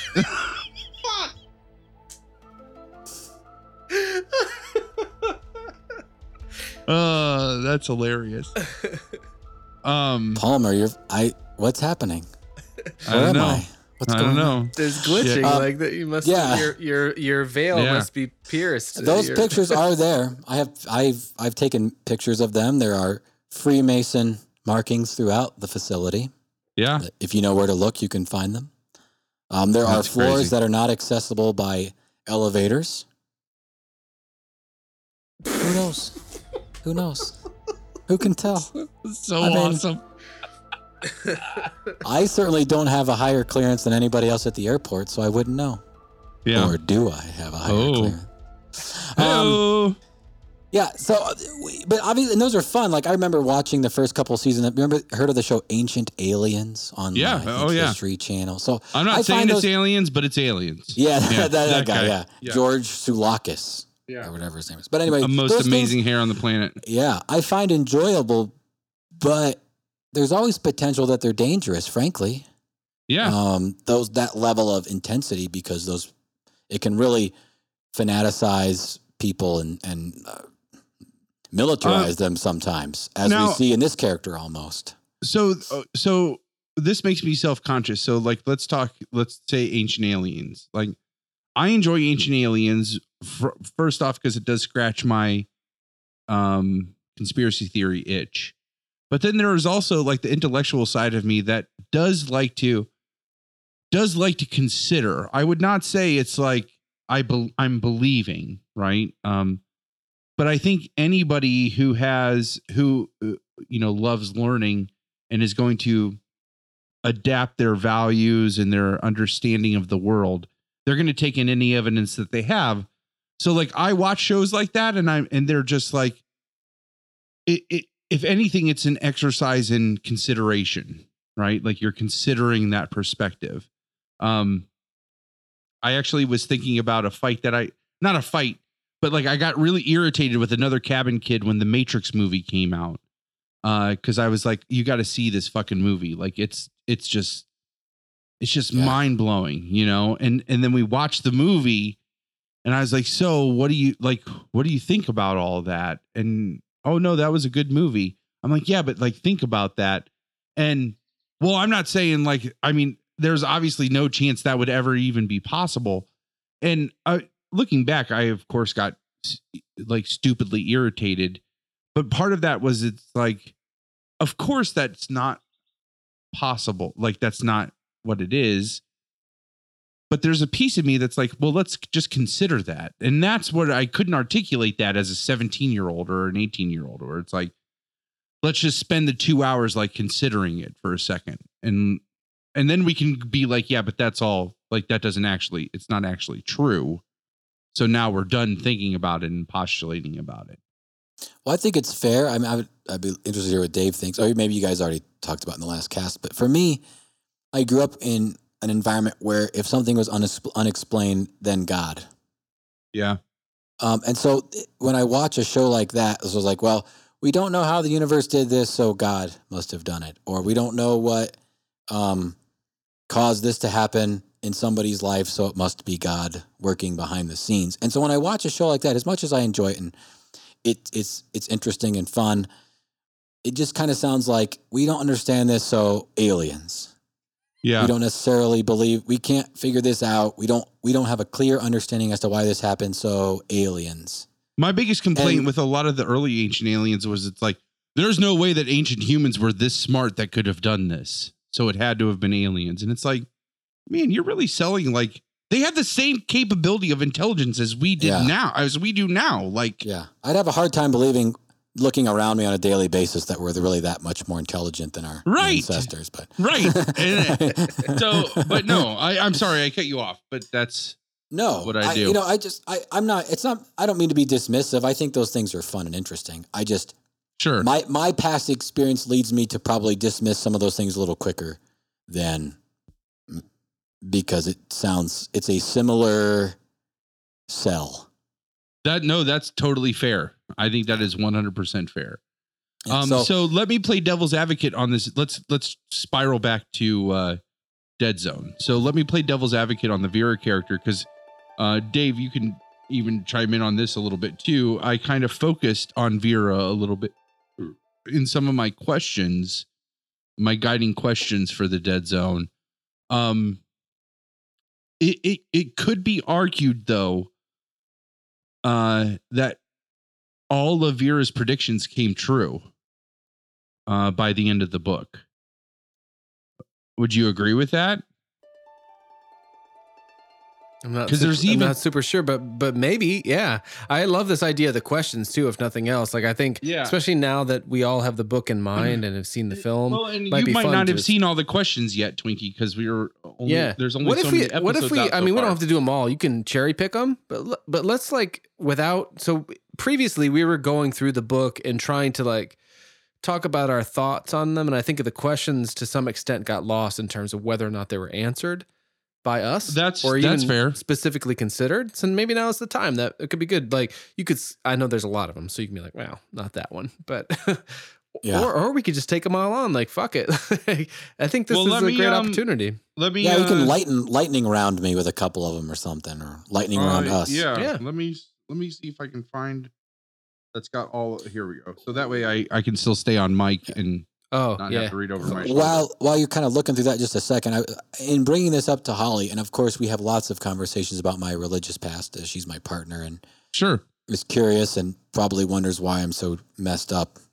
Um, she indicates that King has a lot of characters like this in his books. Is that we've in- talked we've talked about Okay, that too okay. I, even even as like because dave is really early in his stephen king anthology consumption right uh yeah, so I'm interested. I'm right almost word, interested but- in reading more Stephen King book club or no, simply because of that um, that approach. And but this early dave how many characters would you say that you've run across that are very similar to vera there's the carrie's mom is like that Carrie's I'm mom pretty is the most extreme. So, Twinkie, Yeah. I would definitely recommend Carrie. It's a short book. It's his first book. It's a great book. Great movie adaptation uh, by Brian De Palma. Really Yeah. great. Yep. Um, definitely check that one out if you're intrigued by this. like I- it's much more extreme actually in a focal point. And then I would argue a little bit. Um, well, the smaller mist characters is my like I would recommend then there's a novella. It, you could probably get through it in a day. It's that short called The Mist. And then uh, it had a really, really, really, really popular adaptation uh, movie wise by Frank Darabont, the same guy that adapted Shawshank Redemption and Right. The Green Mile. Right. Uh, he adapted The Mist. Now that one is that one is a horror. It's a horror story all the way through. But there is a fanatical, a real like if you took Vera and then you took Carrie's mom and put them combine them into the same character and then put them on LSD, that would be the character that you get in the mist. Whoa. Yeah. Huh. Um so well, even like in the book, Dodd's mother, while it doesn't really come out and say she's religious, that certainly indicates that her unwillingness to talk about sexuality Yeah. or sexual behavior with her son, a lot of that comes from, I think, from in my experience in basic stuff is is discomfort because of religious views on what sexuality is or isn't. Um, so you can even make the, the the argument in this book that uh, Dodd's mother probably has some sort of affectation uh, of religious extremism. It's also Stephen King was raised by a single mother, um, and kind of shuffled around uh, throughout his life. Uh, Okay. From living with family, like extended family, but always like with a single mother. Uh, him and his brother and his mother. That was the. It was like the three of them, and so I feel like, like the Dodds case is very. It's it it's very Oedipus, right? Um, yeah. Oh, yeah. uh, definitely. uh, uh, and I think that there's a lot. I, I think a, a better way to say it. I was going down a dark to a dark place. I think a better way to say it is there's a lot of King working out relationships with mothers in his work. I feel like. And I think this religious piece is a is a portion of that. I don't think, based on what I know of what he's talked about of his mother, I don't think she was overly religious. I think there were some family members that they lived with throughout his life that were though that had yeah. Has no- huge impacts on his life. He has Like- no love, uh, at least from what I've. Uh, one of the things I did when, when I, before I read it is I like to read a book in what I believe to be the author's actual voice as much as I can. I like to hear their voice. So I watched just Okay. a couple of YouTube um, videos of him. One was a just crazy fun hi- time with him and George R. R. Martin on a stage. Oh talking to man, each other. yeah, that, That's, on our like, YouTube page. I, yeah, I that's watched like an that too. hour Yeah. long.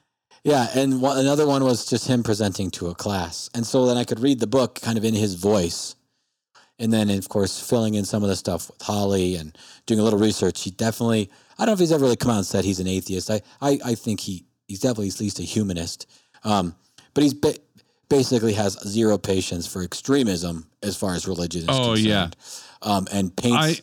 a I very, think he has zero tolerance for extremism in any in any form. yeah. Uh, so it's really interesting to like see his writing on. it. Yeah. Uh, if you want to actually, he actually reads some of his audiobooks. Uh, if you ever are interested Oh, in, okay. in, in that, uh, let me know and I can let you know which ones he reads. Uh, cause those are, those are always fun. He, I, I am a very auditory person. It is hard for me to listen to him just because of that. He does that nasal, like Maine accent and it, You can do it a little bit. Do it for us. yeah. Um, that this machine just called me an asshole. Like it, it all comes, it all comes out of the nose. It's I always like- think about L's too. I can't do it, but there's something about lunch. I can't. I can't Yeah. quite do it. I, I Lunch. live in Minnesota, Yeah, and it's there are like some people who do that. lunch. All right, yeah. Like, You know, like it, it's just a lo- it, it's weird sounds pass through his nose. That's what happens, and uh, it makes it.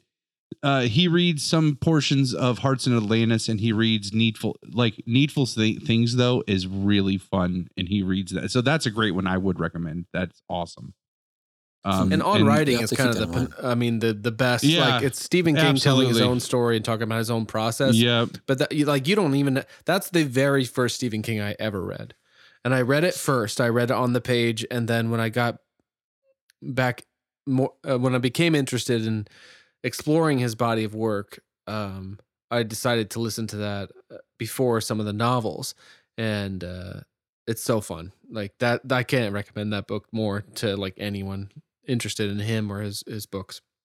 Hmm. Yeah, that sounds great. And I, I really do. I mean, I, it helps me to, to process information for whatever reason when I hear the gate at their how they're speaking. Probably because I feel like the way I write when I do write things down nowadays is the way I talk, and so that's what Yeah. helps me to to feel that a little bit. Yeah, I saw this note that you had about reading versus listening versus watching, and then listening in King's voice and writing how we talk. Tell us more about yeah. that. Well, I just think that you you guys have been listening on audiobook, correct? Oh yeah, for the most part. Yeah, and Mhm. so uh, Franco, I'm sure reads in different voices. I think you had you had Stillson kind of affecting and like this southern drawl. a little bit. Yeah. Yeah. Or does he not do that? Yeah, He and does. so you know he's giving this character a voice that I wouldn't necessarily. I, I when I'm reading it, I didn't picture him that way.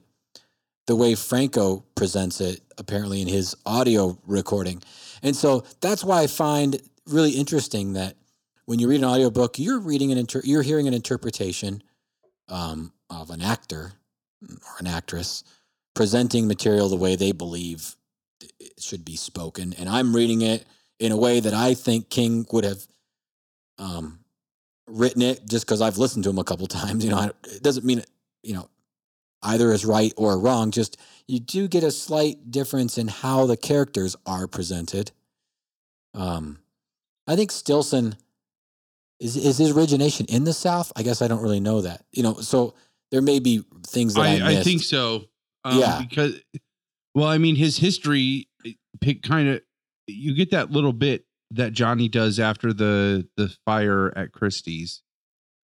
Is that the name of that restaurant, Christie's? Is that right, or Christine's, or something like Something that? like Oh no, I'm, Um, now I'm blanking, but I know it's a it's a it's a name. Um, But after that is where you get he. That's where he does his like deep research on Stillson. He like tries to go back as far as possible. Oh right, And okay. kinda- backstory. and kind of like the earliest that he gets is that story about where he was a rainmaker um and that was out in you know that's like is, is that nebraska or he i mean he's dealing with like cattle ranchers and everything so um i that he would pick up i w- would assume he would have some accent from that um so um Have either Yeah, of you but heard of a rainmaker before? By the No. way, no like, No, I, I absolutely heard of not. the and I, lawyer I- term, but I well, yeah, the lawyer term I had heard of. That's true. But I I chalk that up to just like that that's obviously a dating it it, it dated the book.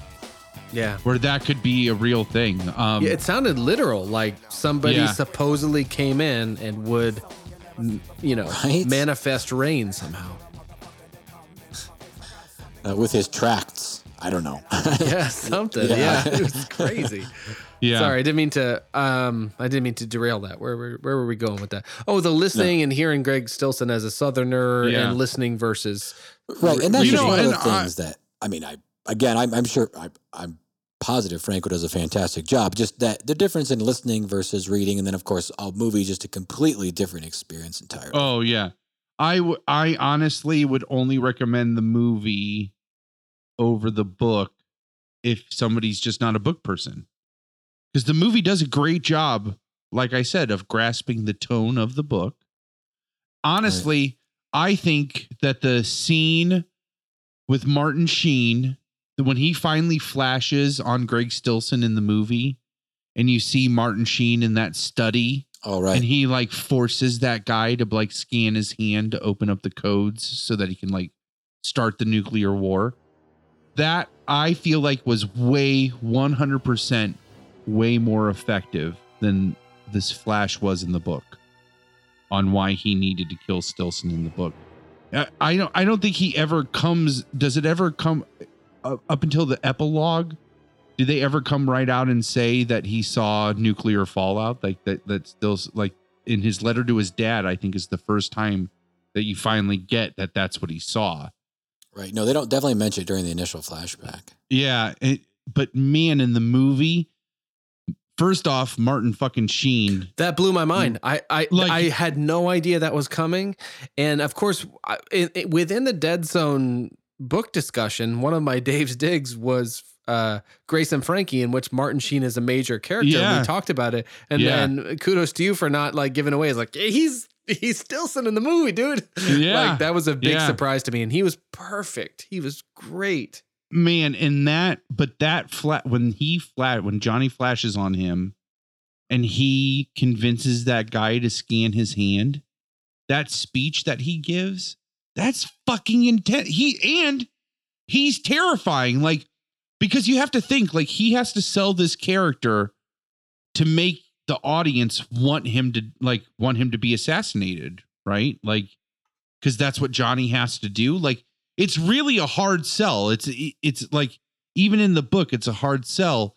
You you especially in the book, you spend so much of the book really feeling sorry for Johnny. Like you like he just keeps getting shit on and shit on and shit on and shit on and shit on. Sorry. And so Yeah. then you're like, okay, so this guy's got to finally win. Oh, wait, no, he has to ruin his life and try to kill this guy. That sucks. Like, that just sucks. You know, and like, ah, man. Let's hit some I- of those I- questions. Oh, sorry. First, you Well- you follow through with your thought. Well, just Twinkie. one quick response. I, I don't know if that scene has the effect that it has on me under the previous administration. If you're listening to this and you're a U.S. citizen, previous. yeah. If if if I watched this three or four years ago, I don't know if that scene is as terrifying to me Oh, that's true. then That's true. as it is now. Because in my mind, Like, you're thinking like circa like 2000, 2013, 2014 ish. Oh yeah, If we we're would've not- watched There's this- no worries at all. like, I'm Thank just like, God. man, Martin Sheen needs to take a fucking chill pill, right? Yeah, thank God we have people who are adults and uh, are interested in negotiating and can understand that the world requires conversation and I think that's the third dialogue. like I think that's another piece of this is that this Dave and I have touched on this a couple times in our discussions about the book. It is very interesting that this book, which really for all intensive purposes in in a catalog of Stephen King books, this one I would put in the bottom third. And not for any other reason just because it's dwarfed by such other Right. amazing pieces of work. Um, I'm not, like I'm, but by no means am I belittling this book. It's really, I mean, it's a great book. It's really well written. Um, it it is really interesting that they happen to re-release this on audiobook, quote unquote, for the first time, which I have an audiobook version of this book to prove that it's not the first time they put it out on audiobook. um, they pulled it Disney style though. they did. They did. And uh and have James Franco and then to have James Franco read it, which the only tie I the only reason I can justify that is that he did uh 11.22.63 on Hulu, which is another Stephen King book. Um Oh, okay. uh they did a television adaptation of that and he played the main character. And so that's why he did that. But it, it's just funny that they just so happened to choose this obscure, like quote unquote obscure Stephen King work uh, to re put out on audiobook to try to like give some kind of revival to. Because I mean, again, just like your tweet.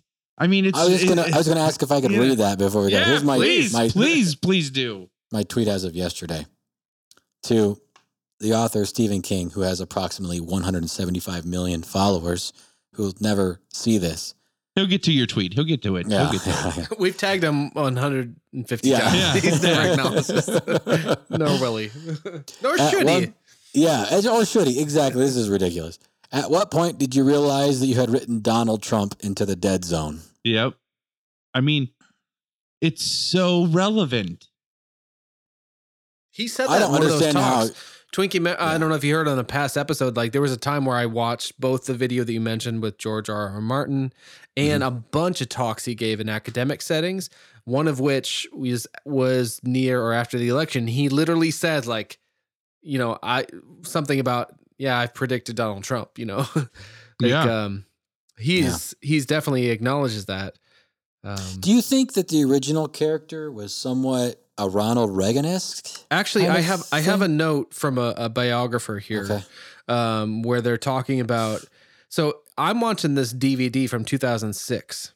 So we're Okay. we're into the second Bush administration, and at the time, Can you you, know, Bush also can you awful. explain like the the 2006 edition, like what makes that edition special versus the like night like the original version of the film? Is there anything? Oh, I think it's just a DVD thing where that was. Uh, I don't know if Like there a was reissue, a DVD like a DVD reissue. Yeah, there Yeah. th- around that time, there's a definite sort of design um, cohesiveness with a bunch of Stephen King related releases that I'm sure were owned by the same parent company.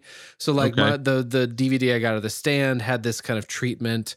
I think they were just re-releasing their Stephen King catalog as best they had them as adaptations. Whoever owned this, and I think Paramount is the logo at the beginning of the movie, but I don't, I don't know how far that extends. But there, there's some extra stuff. One of which is like a, you know, there's there's a bunch of featurettes. I'm not going to go on and on about this, but I will. I want to say a short thing about featurettes that started around this time for DVDs and just got worse. It used to be you'd make a like a documentary where there was an art to blending in the story of the making of a movie. Maybe it'd be feature length. Um, and actually, coincidentally enough, Laurent Bouzereau, I don't know if I'm saying that name right, did this. He did so many wonderful supplementary uh, things for DVDs from Scarface to Taxi Driver to this, tons, like tons. I don't know if anyone And- else has done more. Not to cut you off, but would this also be in the era? Um, you were the person that explained to me when I was, you know, young and naive when DVDs were first coming out. But when when DVDs first started coming out to market, it was a very intimate creation process. Like there was one person that was tasked with taking this film that they were going to sell on VHS and putting them on this new format, which was DVD. So it really was a crapshoot on who got assigned the movie conversion onto DVD on how robust the DVD was, like the menus and the and the and the special features and those things. So if it was assigned to a person that really cared about the movie or was really good at that job, like this person you're talking about. That's um, like, amazing that you remember that. A, um, but two, I, I'm not sure where that information comes from. I do remember saying that, espousing that. I don't Yeah. know if I was correct. oh, okay. All Um, right. I but it's more to do um, with the transfer actually than the con than the like the supplementary content. oh, okay. um, Got it. But the soapbox I was about to give on get on is is is is a, the, uh, you know it's it's yes it is probably the hill I'm going to die on, but it's not a, a winning battle. Where it's I I really appreciate the um the craft that goes into like weaving together a documentary, especially one about the creative process or the creation of something. That's something I have a a special interest in, as we've talked about on the show. And this guy Laurent um, Bouzereau, uh, I remember being like I studied his work with Taxi Driver, the DVD that came out in 1998. They were still making VHSs, so like there's a half hour version of this documentary. There's a 80 to 90 minute version on the DVD, and it's it's like it's Wow. a great like you know. I'm not gonna say it's like a work of art, but it's really well done in terms of like how you blend in the discussion about different aspects of the film. But the DVD um, medium prompted these what would be like this series of featurettes that were not so artful about combining and interweaving things. It'd be like, this is the section about such and such, and it's 10 minutes. And this is the section about another topic, and it's another 10 minutes. And it's like, right. just fucking weave them together. I mean, I understand. And now we're in the edge of the internet. like put and- it in a narrative. That's Yeah. that's the whole thing. Like make a movie out of it. Like make an actual documentary out of it. Yeah. If if each if each vignette is is bookended by a title card, you know, which auditorial what would a title card look like auditorially? Probably something like this. is that a signal? um no but i'm just saying like uh if you're going to take the time to make the title card and put it in between each one of those vignettes like just just have a little bit of narrative like put a little effort into the narrative and you could just weave those things together yeah. And I, I was a you know? student of documentaries at the time, and I was making documentaries of the footage and, and interviews I had about my movie, the adaptation, The Crow. and your and I- friends Yeah, exactly. And I and I watched uh and I learned from some of that like how you can make special case to to like anyway. So I, I really like those kinds of things. I really like this guy's work. He happens to do the DVD uh, supplementary co- uh, content for for this 2006 edition that I watched, and there was enough DVD featurettes to make up a 90 minute documentary. It was just broken up. So fuck, you guys asked me a specific question. I went off on that. Uh, do you guys remember? Damn it. Sorry. Was was the Stillson character maybe Oh. something along the lines of Ronald Reagan? Thank you. So I learned Yeah. from this. Uh, there was a the featurette in 2006 about politics. I was all excited about this because I figured t- that just as we were saying that this was um, auspicious that this was re-released in light of the Trump presidency, I thought this 2006 or uh, DVD edition was a reaction to the Bush being reelected. So I thought this this uh, featurette, you know, 10 minutes or whatever on politics was going to be amazing. Not so much, but No. like it wasn't very uh, charged with the Bush administration, but it did say, um, I think it was a biographer that spoke to this, um, and he felt that the Stillson character was a kind of a comp- combination between the words still and Nixon, as though we were still in a Nixon esque Ah, at least in the story um environment of you know uh, i don't know what's you know secrecy and corruption and such. I, I just found it to be so interesting in the movie where there's a scene where Sarah's husband uh, somewhat accidentally knocks on uh, Johnny's, oh johnny's door, door, yeah to talk about the Stillson campaign and very clearly mentions it being a third party. Yeah. oh yeah Um, and obviously, Uh, Trump which i- in the book too, it, it he does. It's called the America Now Party. right, right. Yeah. Which, make My america God. great again yeah, which is interesting from Which p- their symbol, what you like Stillson's symbol is a hard hat, and there's a red hat. Like But also Twinkie to like uh, uh, what what me and what I and so many other people ask to that ridiculous statement and hat is like, at what point are you referring to? You know, right. And When Right, no, stop and I feel great? like it's that kind of mid, uh, you know, 1950s yeah, kind of idyllic W- but bullshit. you know, absolutely. Which is my it's when casual that. racism was socially acceptable. That's that's what the time they want to lit- get back to. yeah, When You literally were straight if you were a white you dude. could smoke in restaurants. You could like shit on minorities and poor people.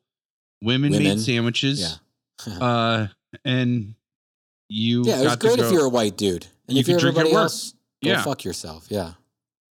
I I'm I mean I mean what I say. Like we're we're in this is the reason I believe the reason it's so bad the w- that it is right now is because we are in the death throes of the baby boomer generation. Like absolutely.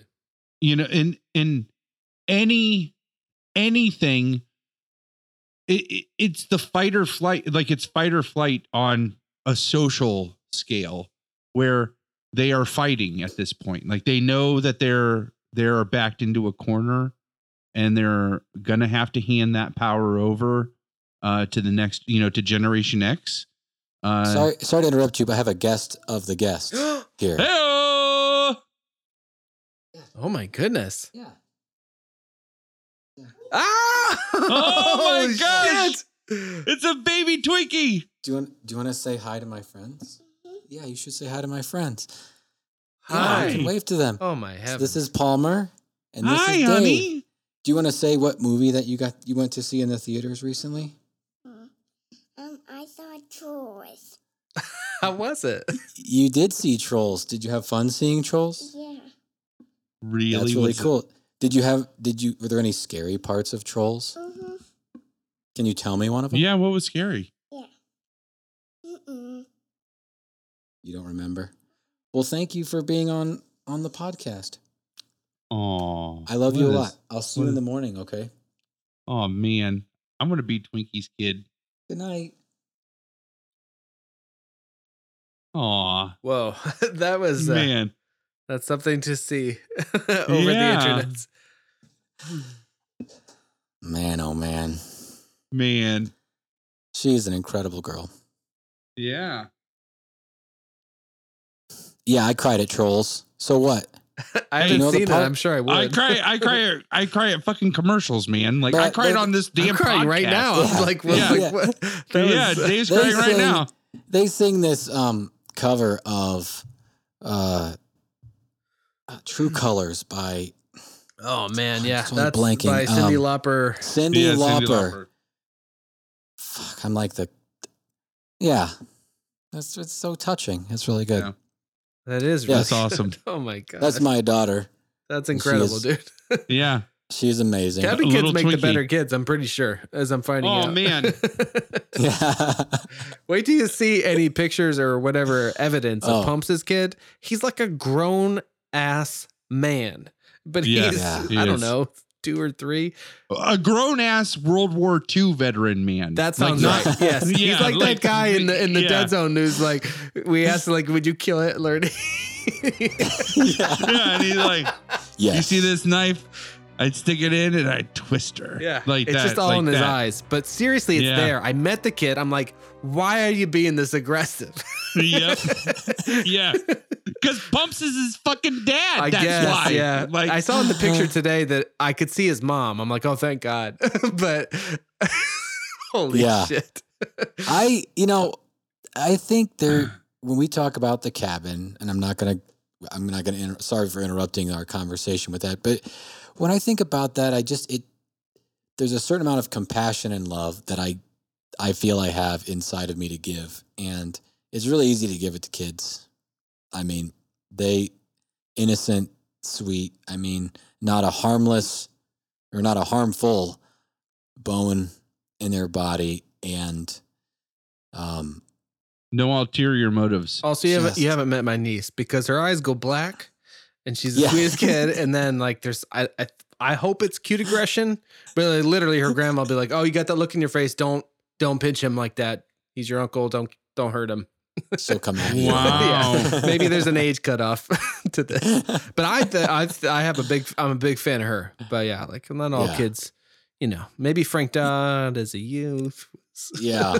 Well, and there is there's certainly um there's my goal of being a parent, which is simply not to fuck the thing up. frankly, Yeah, um, the whole parenting thing. I mean, I don't refer to her as an it. She's wonderful, but fuck the whole parenting thing up. Honestly, I feel like a lot of times if I just get out of the way, she'll do fantastic. But yep. um, yeah. So uh, it's uh, by the way, it's it's apparently her bedtime. What time is it? It is ten thirty Eastern time. Oh yeah, perfect. Um, Oh, do so we need were to take a gonna do- break? Oh yeah, maybe we should do a break. We have one viewer now. We've Oh, had really? zero viewers for this entire like two hours, and now we have one viewer. I, They should and I don't like, one. I don't want to run them off. Yeah, It's be, it's usually you, Twinkie. Yeah. That's why we've only had we why we had zero viewers. Um, I have no idea who that could be. I mean, there's a pretty short list, but yeah. It's probably Double D. honestly, Yeah, or Moto. Uh, yeah. Oh, that Jesus! I used the wrong name. That's the- all right. I don't think he's hiding there. from anyone. I think he's like Logan. He's like, fucking tell him my real name. yeah. Don't fucking call me Uh, Twinkie! I yeah. saw Yeah. that text message. That's awesome. Uh, do you want? Do you want to? Oh, do you want to so put your your girl to bed though, sir? I would take a break right now. Yeah, Okay. let's take uh let's take um five. Sorry, viewer, whoever you are. Five Seven. it is. Yeah, uh seven. Let's do seven. Uh, so we'll I'll do- be well, I'll be back on in seven minutes. I'm gonna set a timer. I'm gonna be back on in seven minutes. I'm gonna read the Pulp Fiction speech in my best Oh. Walken. Hopped on a big jet plane for the West Coast. So much to do, but somehow it's you I want the most. Like you did talk Twinkie's minute and your minute. You're I done. know. I Yeah. know. You're done. You're done. okay. All right. Well, uh, so I'll read this and then we can get into Yeah. questions. I think Oh, you know, Palmer. I just, love this, by the just way. uh, you can adjust the questions whether it's one per chapter thing or just whatever ones you like best. I think. Okay.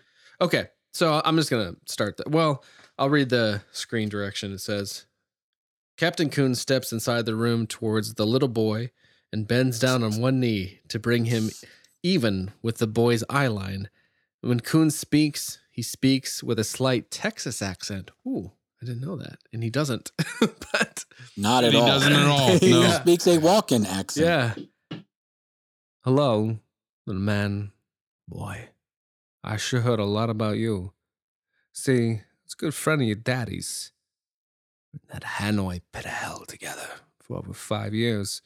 Hopefully, you never have to experience this yourself.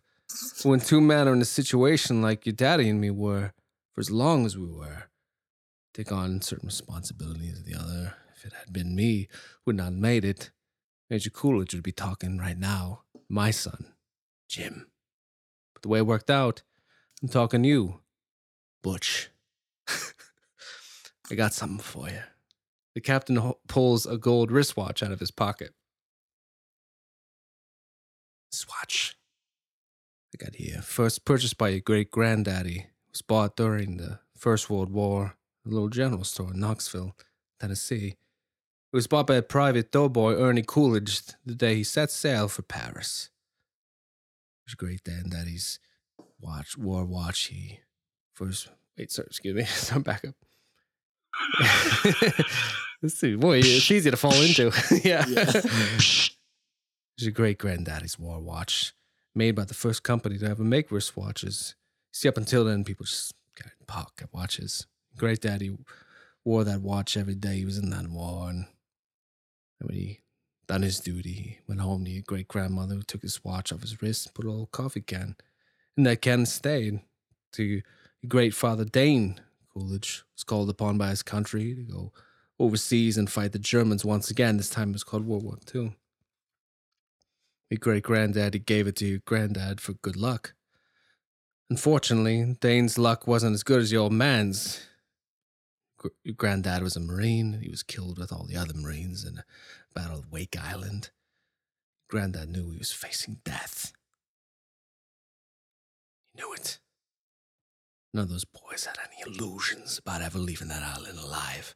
So, three days before the Japanese took the island, your 22 year old grandfather asked a gunner on the Air Force transport we named Winocki, man he'd never met before in his life, to deliver his infant son we'd never seen before in the flesh. It's called Watch. Three days later, your granddad was dead, but Winocki kept his word. After the war was over, he paid a visit to your grandmother, delivering to his infant father. His dad's called Watch. Swatch. Swatch. It was your granddad's. It was on his wrist he was shot down over Hanoi. He was captured and put in Viet- Vietnamese prison camp. Now he knew if the gooks ever saw this watch, it'd be confiscated, taken away. Where your daddy looked at it, Swatch. Was birthright. He'd be damned if he didn't. If he'd let his slopes put the greasy yellow hands on this boy's birthright. So he hid it. The only place he knew he could hide something is the ass.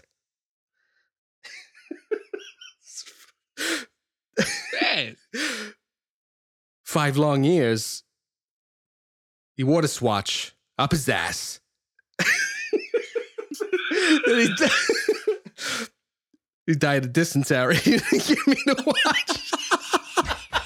Did the watch give him the shits? I know. I always wanted to know. Like, what is like? Oh, it's like it's, it's almost over. He's like, Uh, I'm sorry. hid- I'm sorry. No, it's, it's I'm all sorry. right. It's okay. It's a, I hid this uncomfortable hunk of metal up my ass for two years.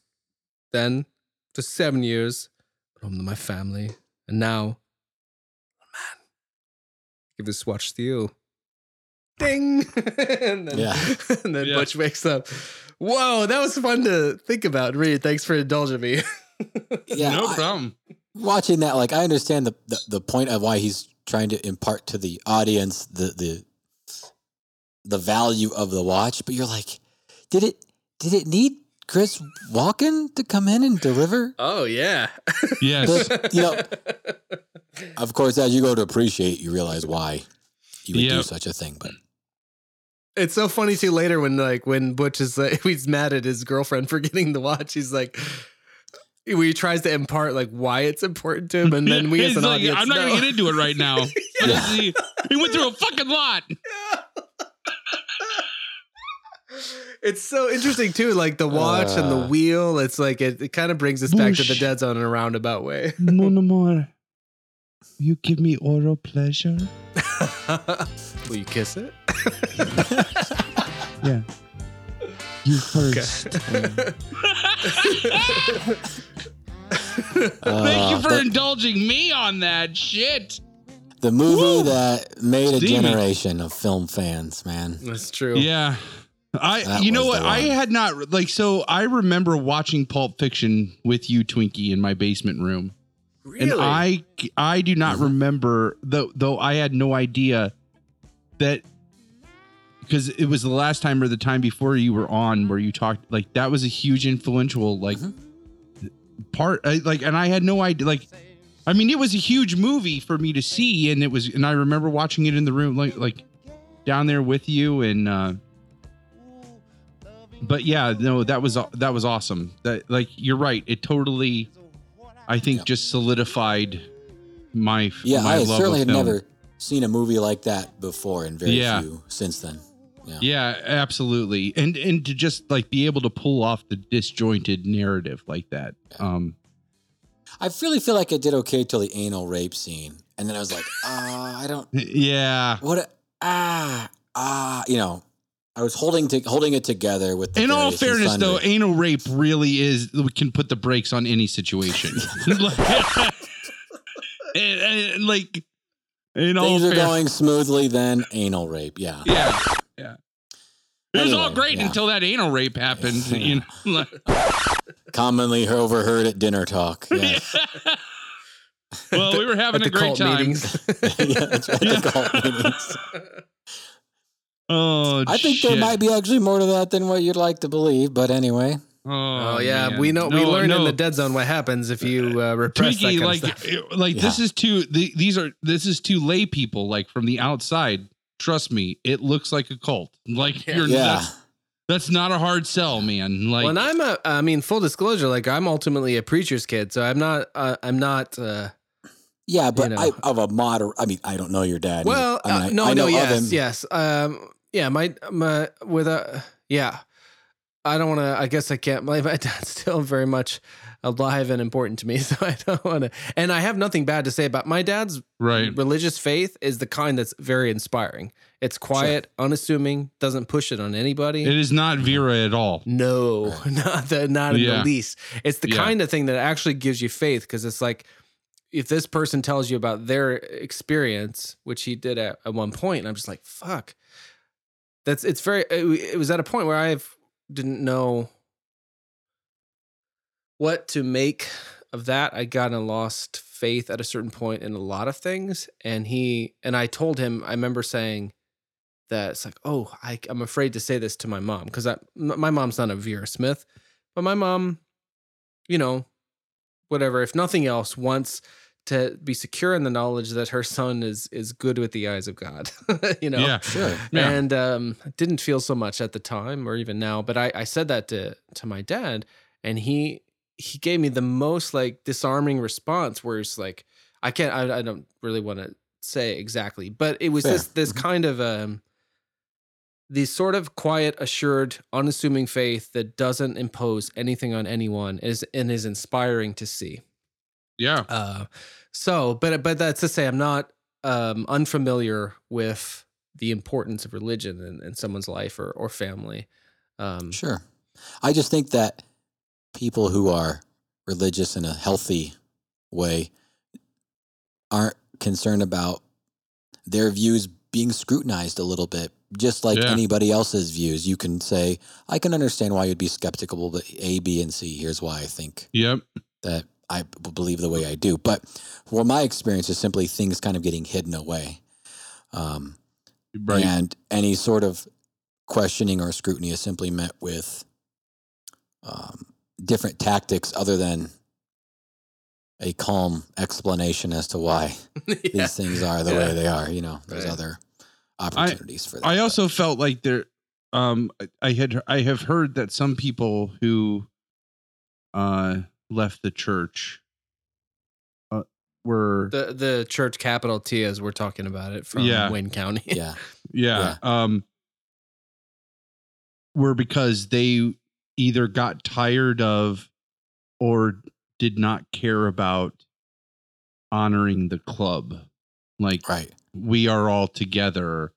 Um, I I have no idea if this is true, but one of our close friends or one of our mutual friends, moms, who was a teacher in the district and also in the church, I heard she left the church because she had been pressured by the church because she was not passing students who were member whose parents were members of the church.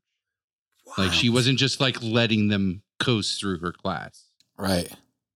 Well, it wouldn't surprise me, right? Right. And And and I mean and again like that's just hearsay. I don't know if that's true like if the if that's the reasons that pushed because she left the church as well, you know. Um I don't know if that's what it was, but it, it, that type of like boys club mentality with like the church members like not not- obviously not boys, but just like not just boys, but just like It's like your the fucking member- mob.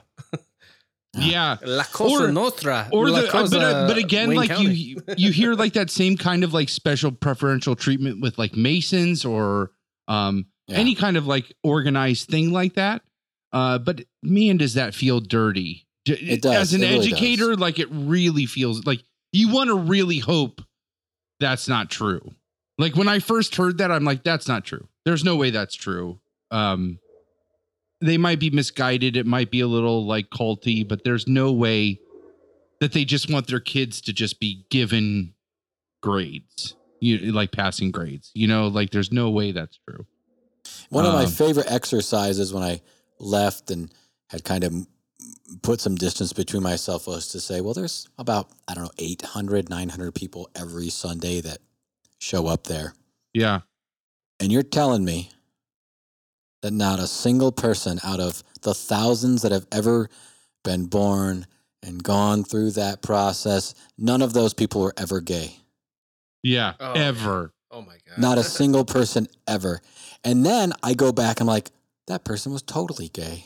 yep Not because they, but you, you see the hints and the kind of telltale signs of someone who struggles with who they really are versus what they're supposed to be, as I did.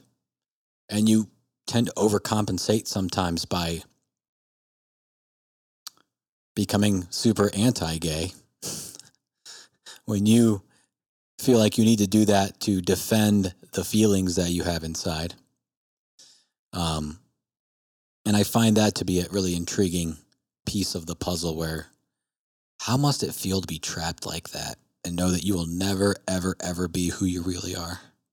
I mean, that's Terrible. just that's so- hell like that's a that's a version of hell is what that Yeah. is which That's so disheartening.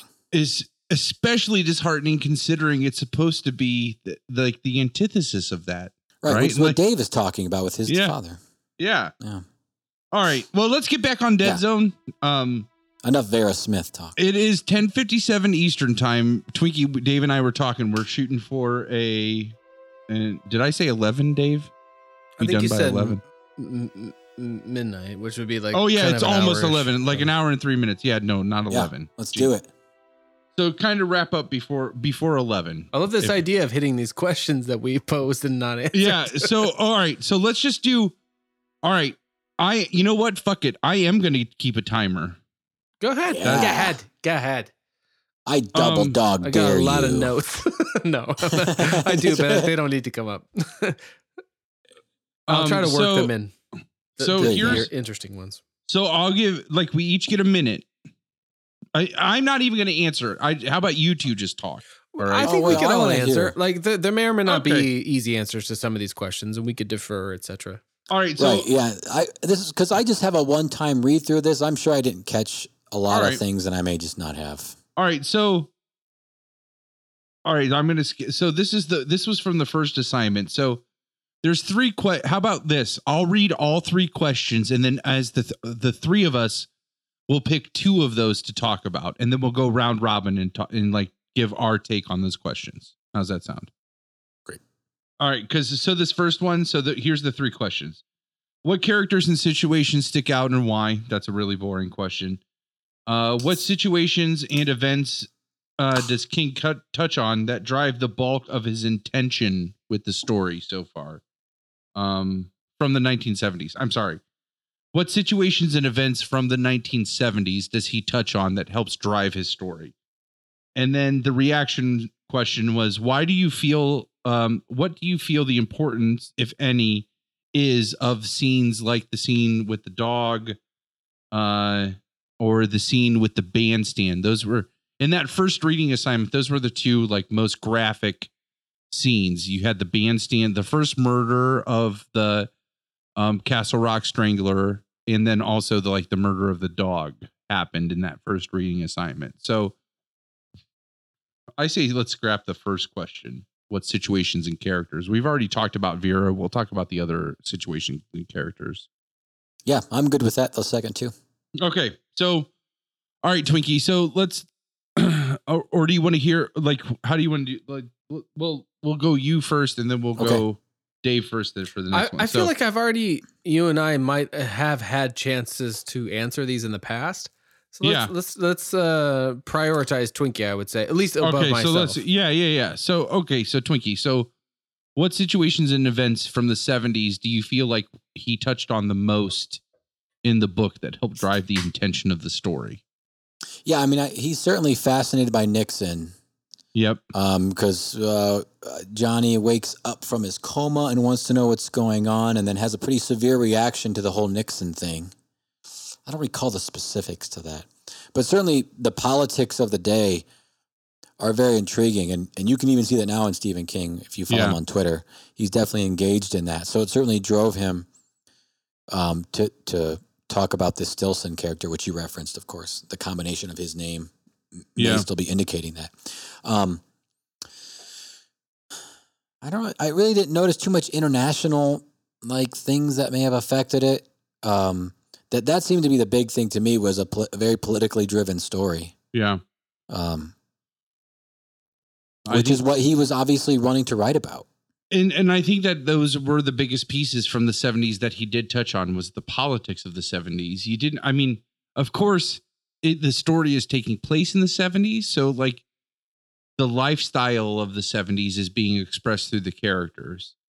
Um so the politics definitely I think were the biggest thing. Um I think in addition to Nixon, the Vietnam War, um the se- Ah. like the sentiment towards the Vietnam War was definitely uh I love the parallel that he draws where uh, Sarah eats a bad hot dog and then he kind of gives the speech while he's riding in the cab. He has that internal monologue about how a generation of men were, of young men were fed bad hot dogs. And that was the Vietnam War. And then uh, they were given, like, the next politician came along and his solution to the problem was more hot dogs. And so you have this little monologue and then cut forward hundreds of pages in the book to where Stillson hands out hot dogs, like literally feeding another bad hot Oh dog man, I didn't make that connection. to his constituents, you know, and so um it, that that bad hot dog symbolism that represents the Vietnam War, and then you have uh Ngo, who the like Vietnamese um gardener uh who escaped Vietnam. Uh, I I thought it was really considering the time period that this novel was written and released, you know, still in the late 70s. Um to have a Vietnamese character in the book, you could tell that that even though the Vietnam War was technically quote unquote over at that point in time, it was still really prevalent in in like the American consciousness that he thought to like let's put a Vietnamese character in this book. Like you don't see Vietnamese characters just tucked into novels or movies, um, unless they're just trying to hit a token diversity. You know what I mean? Like, but I feel like there was a definite intention uh, so that they could make the laughing tiger connection.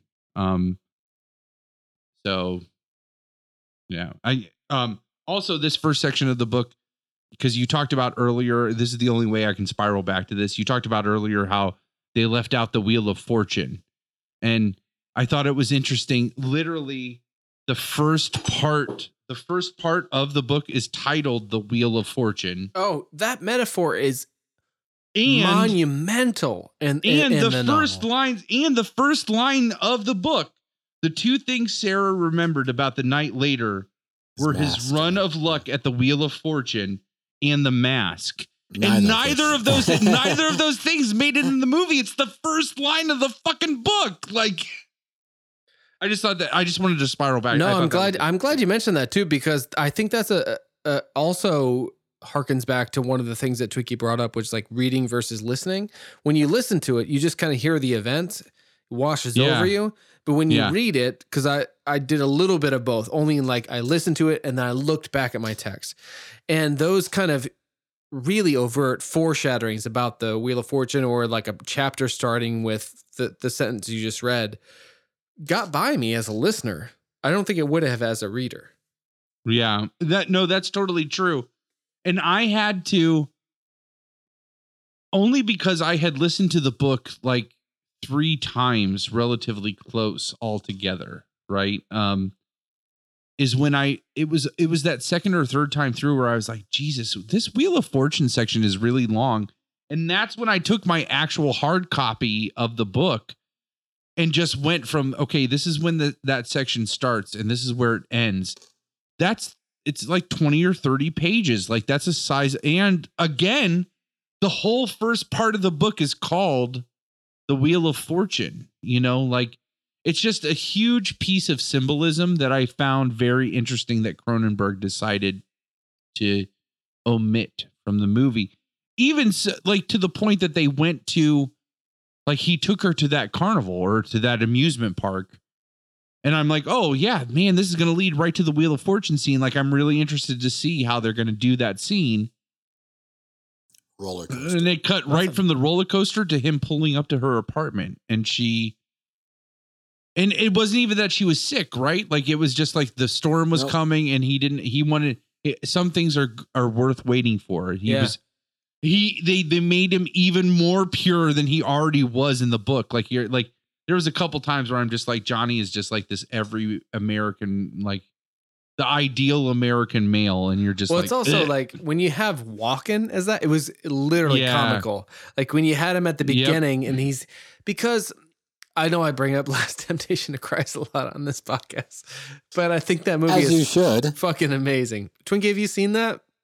I have. It's on my list of like 17 movies that you guys talk about that I've yet That's to see. I I would So, I would put it up there. I- I mean, it's like I'm not gonna say it's like a hundred percent successful movie, but it's very interesting, and, and especially if you look into it. But uh Walken was the first choice for to play Jesus in that film, and I think Willem Dafoe is perfect. Actually, I can't imagine Yep. it being any other way. Uh, and he has this otherworldly quality to him that that that speaks to the dichotomy of that film, which is like man and God in the same sort of human form. But Walken would easily assume, and it's so understanding why they would choose him as this otherworldly figure. And I remember in the inside the actor studio that I saw where Walken talks about his background, where he talks about like he's like, I'm an alien from the planet show business. I think he sees himself as other, and he he is. He's very singular and odd. And so to see him as this Johnny Smith school teacher at the beginning of the Cronenberg film with his with a kind of his hair like down over his his brow. the Dumb and Dumber look going on yeah, there. it's a little Yeah. silly. It's like you're gonna love it. It's about a school teacher gets his head cut off. You know, and he it's- look and he looks like he's 40 and he's supposed eh, like Right. yeah yeah. yeah, but it's so yeah. I- th- th- I think that's an interesting thing that they omitted that altogether, and I, and I actually think the more that you talk about it, it's very interesting. This whole laughing tiger thing in the Vietnam. I don't know that that's been explored enough in the analysis of the of the book by either us or anyone else. But I don't want to get too derailed. well I, I think it just i think it just knowing that Stillson represents Nixon, right? It's this like recurring fear of Nixon. Is that what you said earlier? That that's what someone that- like the biographer said, like this idea of still Nixon. He also said Yeah. this thing that I, I I thought was interesting to share, which is that King that that he thought that Johnny is a proxy of Sting, Stephen King, the writer, at this point being thrust into the limelight. The Dead Zone. Oh, that you know what? And that that actually ties to some. Well, that's getting because we're gonna we're gonna spiral back to that and some of these questions. Yeah, that's Yeah. interesting. So let's hold so- on to that. Yeah, Um, we'll hold on let- to that. Um, But it, the dead the Dead Zone, I also learned was Stephen King's first um, novel to get in the like hardcover bestseller list. So of all Oh, these, really? movies, yeah, that's what they're saying in these uh, supplementary materials and stuff and the biographer. And then the, the last thing for now is that the biographer said that Stephen King at this point in his career after The Stand was wanting to write something more realistic and actually was alternating between this text and Firestarter. So like he was writing Firestarter, wh- wh- which I haven't started to listen to just yet, but has sort of telekinesis as a basis yet again. Pyrokinesis. Pyrokinesis, right? That's why it's fire starter. But it's like mental, you know, sort of mental, Yep. like through telepathy or whatever it is, I- like like I- Carrie like- or Dead Zone or Firestarter. this is this is a social um i i have actually looked into this because carrie this book firestarter there's a number of books and even some of his later books that really have this assumed existence approach towards sixth sense or sixth senses.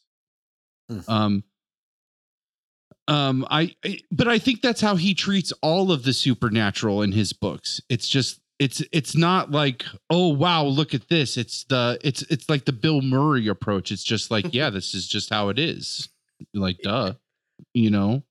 Would you like is that is that accurate i i don't know It's I just- definitely a hallmark of, or like a stalwart of his uh, early books, like this this thing, like uh, meta. What Yeah. is it? Um, meditations on a theme or something, or or variations on a theme. I, I want to know what Twinkie thinks about some of these more extreme scenes because I can imagine yeah as a first time King reader how these hit you. Because I, as someone who's Well, early in the and- chronology but listening a lot, I, I've mentioned this on the podcast, but like I forget sometimes that he's primarily associated as, as a horror fiction writer.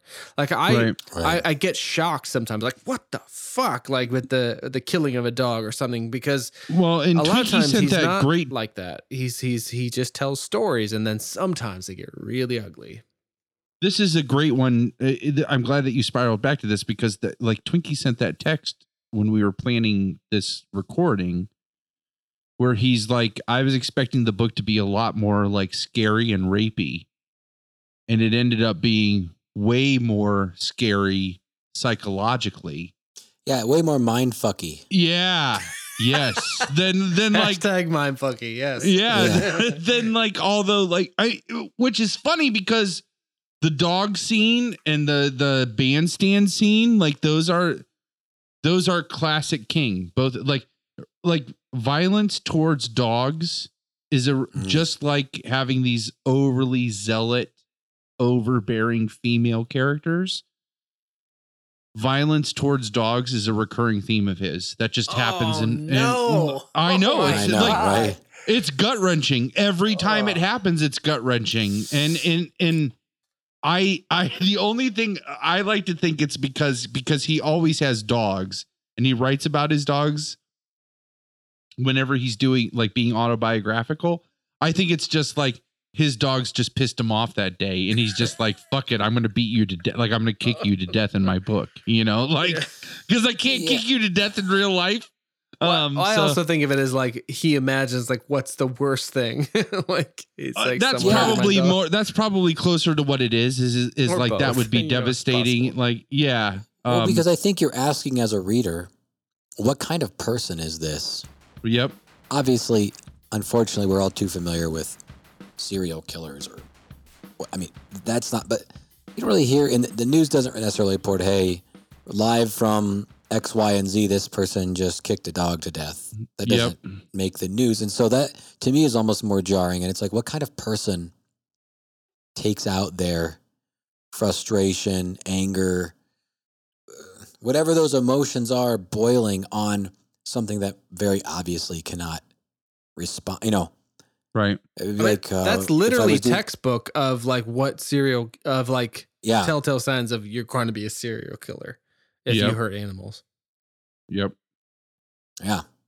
So that's the terrifying part. That's the the thing where I I don't read that scene. I'm not necessarily like laying at night thinking about the the actual movements of the man going up and kicking the dog. I'm thinking like, what kind of person is that? Like, well, we think we know what kind of person that is, Yep. and then it, as the story progresses, it fills in your fear with something even far more terrifying.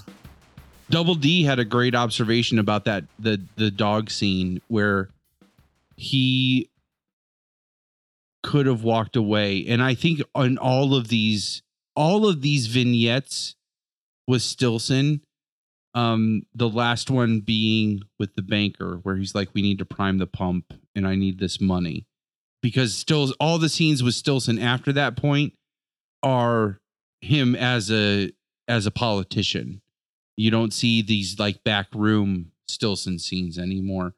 Um, but in all of those scenes, the dog one especially, there's a point where he won, but that's not enough.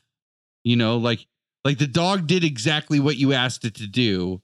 Like and you're getting pissed because it defended itself.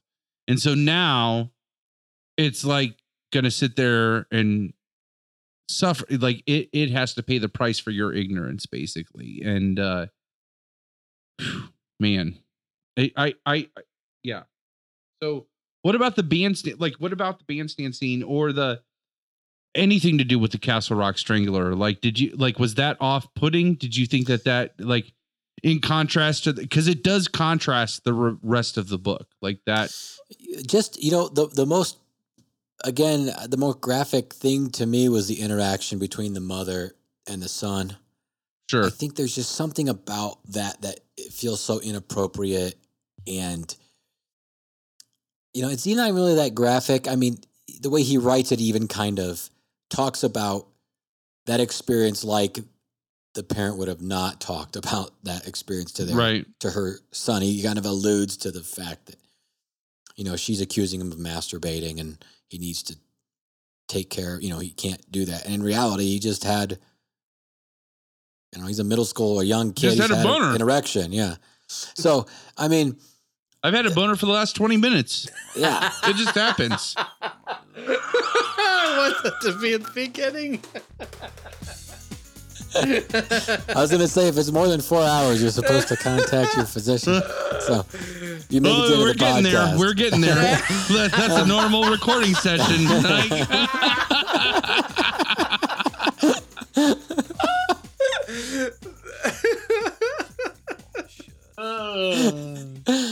Um, so it's it's scenes like that more than even like the actual killing and murdering. I guess maybe just because I'm or somewhat hardened. I'm somewhat hardened to it. It's on the news all the time. yep. Another's another shooting. Another. It- we get I mean, desensitized to it yeah. with our PG 13 existence of like media and how Yeah. they can be super violent, but super unrealistic of that violence. Like the consequences of that violence are not realistic. Whoa. All Oh, that's a cat. Oh, oh wow! Why'd you come downstairs? Did you hear me talking about masturbation? What is the name of this cat? You sick cat. Yeah. Uh, her The name is. Stella Luna. Squid. Dirty fucker. You di- Dirty and I will fucker. take you to death. I'm going to put a clothespin on that for two Yeah. hours so you know what it's like. You Yeah. dirty fucker. You filthy animal. Just kidding. You're slightly annoying, but other than that, you're really good. All right, let's move on. Yep. Yes. Questions. All right. So, all right. So let's go to the second one. So here, I- I'm just going to say the three questions and we can talk about them as a whole. Let's do that. We'll just change, we'll change the rules every time. Look at the cat, like being a parrot. Like, fucking cat, man. Cats are assholes. That's so great. Yeah. All right. So here's Yeah. the three questions. So the explicit for the second reading was how are the reactions to Johnny's powers effective and relevant compared to how they would be if it were to occur today? Like basically I think that the the way that he writes about how people react to his powers are timeless. Like that's that's just how humans would react it, regardless of the time period that that happened. So I want to get back to uh, that conversation. That's the question that would lead to that conversation, Dave, about this. He represents King jump to stardom. That's so interesting. Mhm. Um, what parallels exist in all the Stillson scenes? So, up to this point in the book, you would have the dog, you'd have Sonny, the first time we meet Sonny, you have the kid, like the mayor's or the city councilman's nephew who wore the like let's fuck t-shirt or whatever.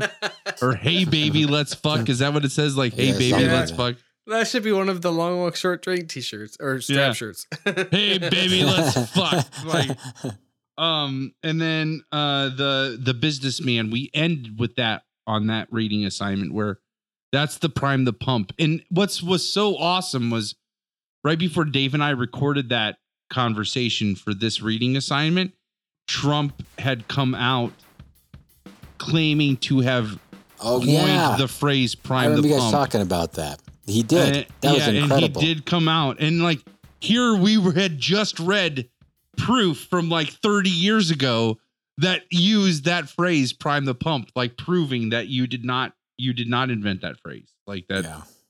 Well, uh, facts have never. alternative facts before, we have alternative so. facts So- I have this note in my uh it goes back to the what we were talking about before the the scene where uh Dodd's mom shoots shoots Johnny in the stairwell and stuff. And I had Yeah. I had two notes about that when I was watching it. One was that it was reminiscent of like the Norman Bates situation in the stairwell, especially Ah. in Psycho. Um that was very I feel like that was kind of intentional actually, the Norman Bates mother thing. And then also that's that stairwell staging of the of everything. But I have this thing that literally says in my notes, non sequitur, uh, Trump on the escalator going down. So when we were first introduced to this asshole as a candidate, he was trying Yeah. to make this grand entrance. He's on an escalator going down. So Right. to contrast that with like sophisticated film grammar in The Exorcist, the William Friedkin will tell you at every point in the commentary, etc. Every time he gets a chance to show Father Karras, he's going up. He's going upstairs. He's ascending because ultimately he's a character that does good and ascends into heaven. You know, first Hmm. time we see this dipshit, he's going. He's like announcing his candidacy, whatever, on the world stage he's not going up. He's literally going down, like falling out of frame, so like on a stairwell. So Stillson stairwell, like Trump coming, like he's just the. It's only a matter of time. You know what I mean? like he's gonna get found out, like like Dodd or whomever, and it's Yeah. or, or or fucking Stillson who gets exposed essentially. I feel like we're a hair's breadth away from that happening with this modern day sort of uh you know evocation of this fictional villain. Well, I Yeah. hope you're right. I, I just feel like every time something comes up, it just gets it's we get almost numb to it.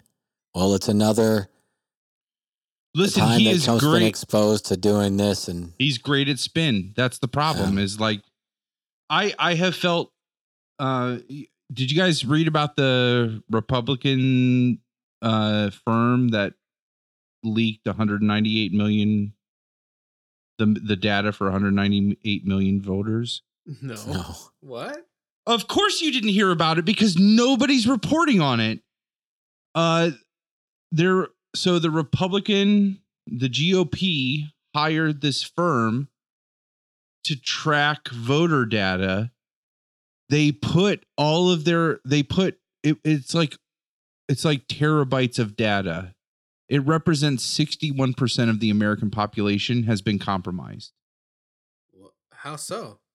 they put their data on an unsecure anybody with an internet connection could have gotten to this data uh, um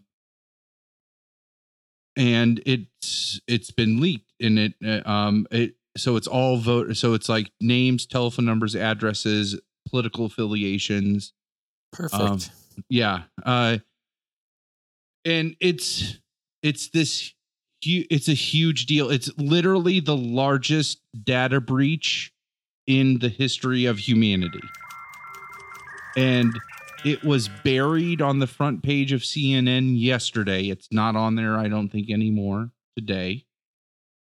And uh and I and I mean I could not know the whole like I could maybe it's not as big of a, a deal. I just find it funny that you know Clinton has an unsecured server that twice the FBI says is was yeah it was stupid but it wasn't illegal.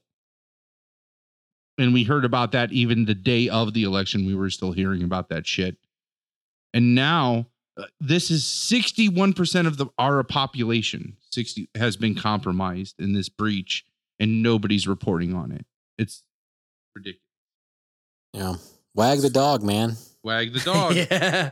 It's just all about spin so here's this uh this is a triple block uh if Yes. this is the this is the 12.9 oh It is. Lord. You're It doing is. that right now? Yeah. Shit. Oh my god! You're a better, bigger man than I. Uh, it's not 12.9. It's 12% alcohol. That doesn't. volume. Oh, oh, well then. Wuss. It's fine. It's fine. My baby bladder's full, but I want you to ask Twinkie one of those questions and he'll answer while I'm going to pee. oh, that's fine. yeah, so Uh. I'll, I'll kind of go a little slightly different direction of explicit, implicit, because I sent that in my my email. Oh, sure. Um, the the first kind of thing that stuck out to me in the explicit implicit thing was the scene where Johnny tells Sarah after he's awakened from his coma about her ring. Oh, yeah. And she goes home after explicitly saying she doesn't care and of course looks for it, which all of us would do, right? I mean, Right. if Palmer, you were like, "Hey, you know that 20 bucks you lost the other day, it's under it's on the couch." First I'd off, I'm close enough to my money that I would never lose $20. yeah. people, when people are like, oh, I found $10 in the dryer. Where the fuck did you lose that $10? Like, who loses $10 and doesn't know it? Like, Yeah, oh, I would know it. Um, but you know, whatever it is, you human nature would be to dismiss, but then you'd be like, well, what if you know it's Yep. not all completely Yep, batshit absolutely. crazy? So she goes and looks, and I, my my impression of that whole experience is explicitly, I think maybe some of us think we'd almost want a person in our lives that know, like, we want to be known we want a person to know us for who we really are. You know, we work hard at that's what relationships are, is to try to be really clear about our expectations, our needs, our wants, communication. and- it's all, yeah, it all boils so down to communication. to like Yep. be known. And and she almost get when she sees the ring and finds it, she almost has that moment of like, oh my God, like this could really happen. He knows this. He knows me. And then of course it flips to, oh my God, he knows me. And she flushes it down the toilet. And I think there's like this divide of wanting to be known, but then there's this terrifying thought like if my partner could know who I really am at times, Right. she would want to be my partner. Some of the terrifying things I think, or or the uh, actions that I take, or whatever it is. If I had a partner who really knew who I was completely, even though that's something I strive for, there's still a part of me that wants to present the the things I want to present, not Right. necessarily everything. Right. Um, no, there's still a piece of me that's just me. That's just mine.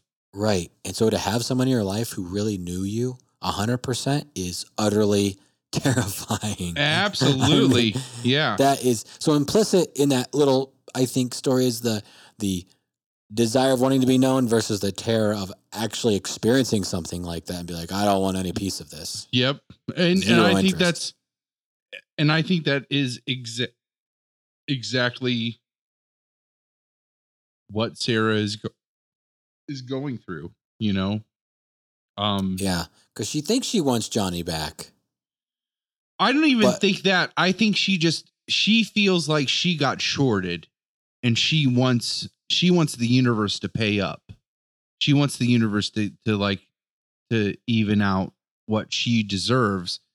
And this is where um I I I don't know if they're in the episodes that are released yet, but I I really do not like Sarah at all. I like I, this is how she's such a good character.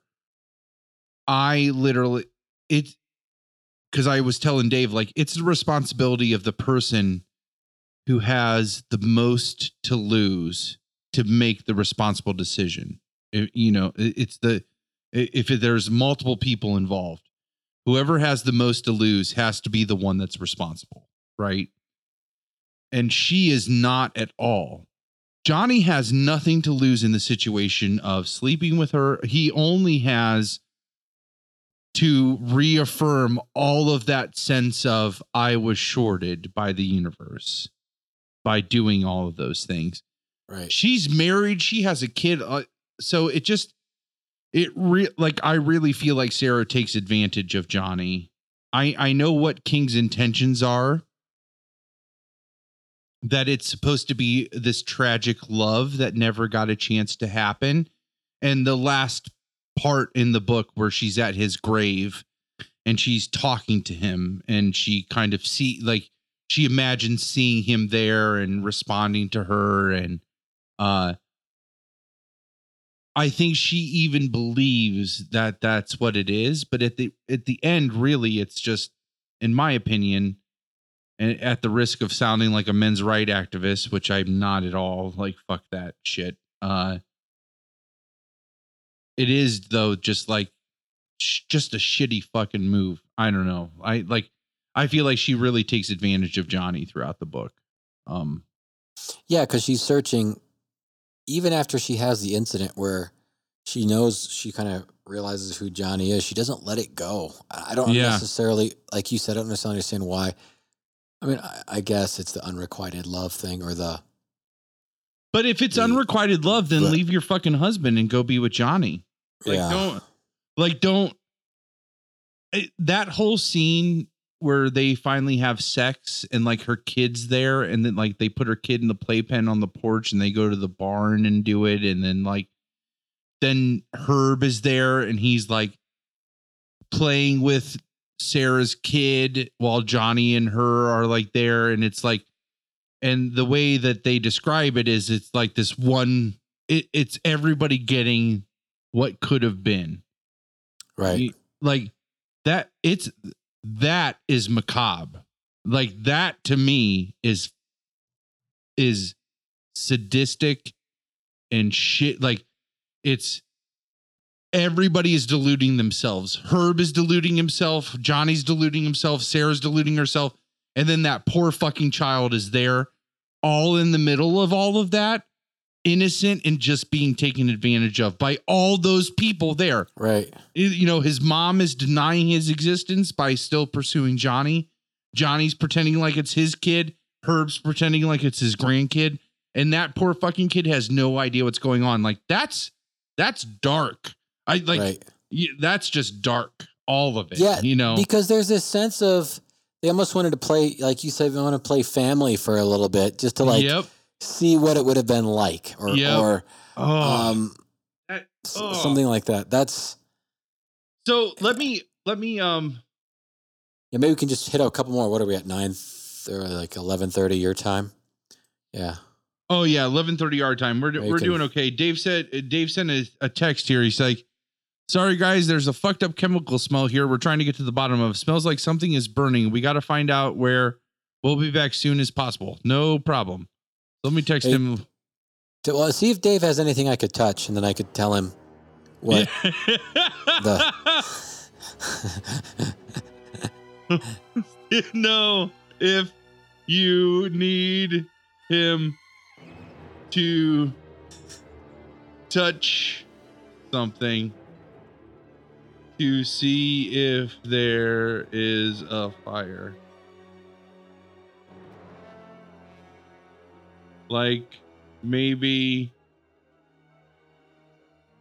hold your hand mark um so let me um i i know we've talked about vera a lot in in your reaction to vera which is great because this ties into uh the last question that i had for this portion which was what at this point we start to see that there is a connection with vera's undenying like unflinching belief that there is a purpose to Johnny's powers that I start to wonder when I was going through this book like I wonder if there is if Vera has powers of her own that that's what feeds into her misplaced faith um Yeah, it's so interesting to me because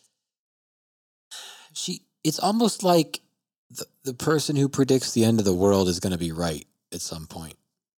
I Or or but the argument it- is if you keep just saying the world's going to end if you say it long enough it's going to eventually happen though right Yeah, and Like- that's what I mean. So if she's saying that he has some some sort of meaning, well eventually he's going to find a meaning. That's I Um, I guess that's fair. Um, I- I Um, not to dis not to dismiss this idea that she could have because I mean they link it to his traumatic events, but we don't necessarily know that it could Right. be hereditary or And and see, and that's the that's the angle that I'm going for is like I feel like I feel like that King is trying to justify both sides. There's a supernatural portion to it. And um and this and and this is also a recurring thing theme in King's work, this like sense of a larger power. One of the later questions that I have that this really ties to is is Johnny's power a result? So I'm kind of skipping ahead because we only have about I don't know, like 25 minutes left. Um, so is Johnny's power a result of bad luck and evolution? Meaning, um, because there's the portion of the book where they say the only reason he survived his coma was because he had a head injury early at some Previously. previously at some point, which also argues that his injury, that that previous head injury, is what tapped into this like power, right? Um, it's alluded to, which gives me this idea that King's trying to scientifically justify Johnny's powers, but then he also has this sense of there is a task. Like I, it, it, becomes undeniable, and I even feel like Johnny feels this way in his letters in the epilogue of the book in the last section of the book uh when he's writing to Herb and to Sarah um where he believes this is his and like I think he finally buys into what Vera was saying like this is what his purpose is um I I think he even goes as far as to say it is he didn't leave New Hampshire because of the fire in the situation uh, after the fire. He left because that fire finally like sealed the deal where he was like, "Yep, I got to kill Stillson. That's what I got to do." You know, um, Yeah, and uh, you know, I, I think that Vera's like perseverance and this idea of purpose is certainly not foreign to religious upbringing. It's like there's such an emphasis on on what the meaning of life is because there's a great fear, I think, in, in a lot of people. right? Um, at least the bulk of people that life is potentially pointless and meaningless. And that's scary if you feel that way and you don't have any other you don't have a way to deal with the fact that meaning potentially meaning in life is the meaning you assign to it not something that you encounter or um, is given to you. It's what you're what it's it's you. It's your motivation. It's how you approach life. And i think in vera's mind all of a sudden this this ability to get meaning comes into or this uh what in her mind is a clear way of being meaningful comes out and that to her is god that's a clear sign from god that this is what johnny's supposed to do and now he has meaning Right. and it's his struggle to be like well i don't i don't want this Yeah. this isn't giving me meaning it might look like meaning to you but it's not meaning to me until the whole stillson thing and then Well, and I could even let me let me back that up even before the Stillson thing. So this ties into the next reading assignment. Do you think that the Castle Rock Strangler situation helps confirm that there is a purpose to Johnny's powers? Do you think that's the reason that the the or, or just surrounding that whole situation, do you think that that do you think that that makes the he case that there is no purpose, his- or do you think that that there is a purpose to it? Uh, I mean, because not just because he's doing something good, but let's just think about the sheer odds that put Johnny's uh, as a person with this particular power just happened to be two counties over from where this like mass murderer or this like serial killer happens to be. Uh, I, I mean, so like that that's my devil's advocate side of it is like Sure. you know that could that could help strengthen the case that i mean johnny could have just as easily had these powers in california which is like on the opposite coast of where the castle rock strangler is happening um Sure. And not had the ability to easily be right presented with this way to utilize his right skills or gift or whatever it- we're going to call it. did uh the taxi driver poster catch on fire next to the oven dave The poster is on fire. Oh, the ice is gonna break. it's going to break. All seems to be well. I, I Um, think our de- dehumidifier like blew up. oh that sucks that sucks it's better than some of the alternatives, but it was a Yeah. little alarming. The smell was bad. She said. All right, so if we go to if we're if we continue on this track of purpose, Twinkie, Mhm. um, it, it going through the book, you can see that. I mean, the case can be made that Johnny is continually forced to suffer. He's almost like a, a Job. I mean, one could argue, right? Like, it's not enough that he like gets in this car accident he's got to spend it like four and a half years in a coma. It's not enough that he spends four and a half years in a coma. He has to then spend the next three years in like rehabilitation and surgery to be able to move again, which the movie the movie totally skirted over all Right. of that shit. All of it. They just made him walk in a very, Yeah. very awful way. no, it cut from it cut from the the car crash scene to him like laying there awake talking to Dr. Weizak. Like, what the fuck? Come on. Like Yeah. They a- definitely did not need any sort of medical um, also authority. Vera only had two talking scenes, like the scene where she walks into the, Yeah. the room and the scene where she dies of the fucking stroke. That's the only times that she talks in that movie. Ugh. So many like But the thing, like when he's on the cane and stuff, and he's lurching forward, he says, uh, "I'm walking here." Sorry. you see, because his name is Which Walken. is- he's walking. So Which okay, is- so Twinkie, so he continues to suffer loss.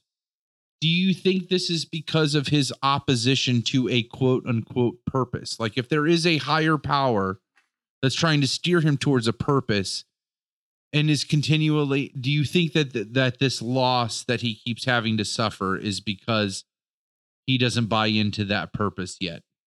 Hmm. It's interesting I, because he doesn't he quite ob- state fairly clearly that the Stillson thing is going to be his his Waterloo. Like he knows Yeah. this is going to be the end. I, I I think he knows as soon as he shakes Stillson's hand. Right. Uh, uh, Um, which so I- ties to the think- last question of that section. yeah, I, I just I I think to me he doesn't. He's kind of going wherever. Well, he certainly makes a decision on the the uh, Castle Rock Strangler, and it's the first time I feel like he's you know he has the press conference, and that's really terrible, a terrible experience. But he really makes a decision in that Castle Rock Strangler. He's going to go and do something and help. Like maybe this is my purpose. yeah, Um, but I there's no indication that there's some sort of like outside force that's making him making life hard for him simply because he's not playing ball, as it were, with this um with the way things are supposed to be. I, I never get any indication that that that's the case. It's more of circumstances surrounding his ability, which are very supernatural or odd, just the reaction of the average public is making life challenging for him and making life difficult because they're seeing all the uses that his powers have and he just views it as a curse and that he doesn't Yep. Want to do it. But I get no indication of any sort of outside involvement other than I guess his mom. I guess you could view that as some sort of conduit from God or Well, and I I think the reason that I steered towards these questions is because this again is a theme that you see that this is a recurring theme in King's work purpose versus okay. versus free will, right? Um most of the time he will land on the purpose side. Like there is a higher power working towards Hmm. um it is a is is a great example of uh, me and I highly recommend everybody read it. Um I'm sure as hell not watching that movie. Looks terrifying. you have to watch that movie looks so fucking good. It's fucking Oh, terrifying. Oh, it looks Did so you see the thing where the clown pops out of the water? Yeah, oh, I Fuck saw it. no, I can't dude. wait. I can't wait. Can't wait. Fuck no, I'm not watching that. Um uh you got to. You got to. Uh I love So- it. I feel like that's like like a pull quote. It's just like Yeah. Yeah. Fuck no, I'm not watching that. Dash Twinkie. Yeah. like I- Yeah. Dash People Twinkie. go see it. Um, but this is a recurring theme that you see in King's work a lot, where it's it's power versus free will, uh, or uh, higher power versus free will, and or fate, I guess you could say. Uh, and I just see a lot of that in the stand too. Uh, now that I think about it, that's there's a lot of that in the stand. um, Just prior. and I so all right, so let's switch gears. Let's talk about then the vision that he has at the end of that section is where he finally shakes hands with Stillson, which I love in the movie though. I love where he goes to shake Stillson's hand when the first time he sees him. And as their hands are about to connect, you hear the chink, and he like still it's Stillson putting a button in his hand. Oh, So he didn't actually, like- it. So he blocks that like the vision could have happened at that point, but it didn't. well, that's interesting. I think And I, I- may have missed that. Oh man, I loved that was just a nice little nuance that was just so awesome. Um which the movie's version of Sonny I liked a lot too. Uh anyways, so so at the end of chapter 20, that's when Johnny finally shakes Stillson's hand and he sees his vision. So let's talk about how that parallels with today and just like um and how I I I don't know. Like I feel like there are so many so many similarities between Stillson and Trump's campaign and style of talking and uh symbols that they choose uh I don't know. What, like what like Yeah, you well- so we talked about your tweet. Your tweet said did you know you like when did you know you were writing about Trump in the dead zone, right? Um so like just what's your take like as you're Yeah, reading so- the book like how is it hitting you? Again, a, lot of this book, it's so interesting to me, is informed by my up my my religious upbringing. I'm sure everybody when they read something is informed by their previous experiences, but Sure. I read a quote, and, and you know what? I may not have read the quote. I may have heard it from. Um, do, do you do you all remember or have class with uh, Professor Weinstein or Weinstein? I guess depending at um, what was then Wayne College. I believe it's a satellite. All of you there. guys put like had Weinstein up on this like pedestal and I came in right behind all of you had him and I never had him. I never Ah. got a, cl- I a didn't, course with I him. didn't But, either. I didn't get to. I went there, But but, I- I, So- I didn't have him. I I Yeah. I remember him. I remember seeing him in the halls of Wayne College. I remember him being like a rock star for all of you guys, Yeah. and me not getting like I was about to take humanities, but then I ended up graduating and going and taking them up on main campus. Right. And so I mean, to to kind of put it in perspective, he's at Wayne College, which is in Orrville, Ohio. I mean, just it's a high school. of- It's a it's a college that's a high school. That's, yeah, the heart of like conservatism, and he's a liberal Jew. yeah. um, who lives in Wooster, who did not pull punches and could just give a fuck if Yep. you were upset at him. Not in a mean way. He was just like, "This is the information I'm presenting, and Yep. I'm going to talk about it. Let's talk about it. But I, I'm not going to not do something because of you know the the state of the world around me. But one of the things that I and I, I'm going to attribute to him anyway because why the hell it makes a great story. But I think he was the one that first kind of cued me to the fact of people who talk about the greatness of the past.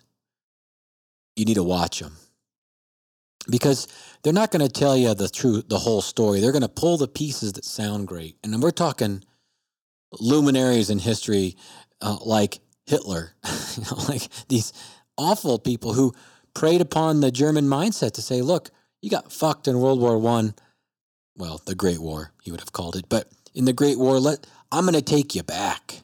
We're going to go back before that when we were we were great, you know." And anybody who takes the past and promotes it to be um, this all-encompassing wonderment of joy and fantasticness, you're getting sold a bill of goods because it's its history is stunningly like it is now a mix of positive and negative, a mix of good and bad, a mix of uncertainty yet hope. Um, all of those things exist whenever America was great, whatever time frame he's calling that. All of those pieces existed just as they do right now. And Stillson's doing the same thing. He's misrepresenting history.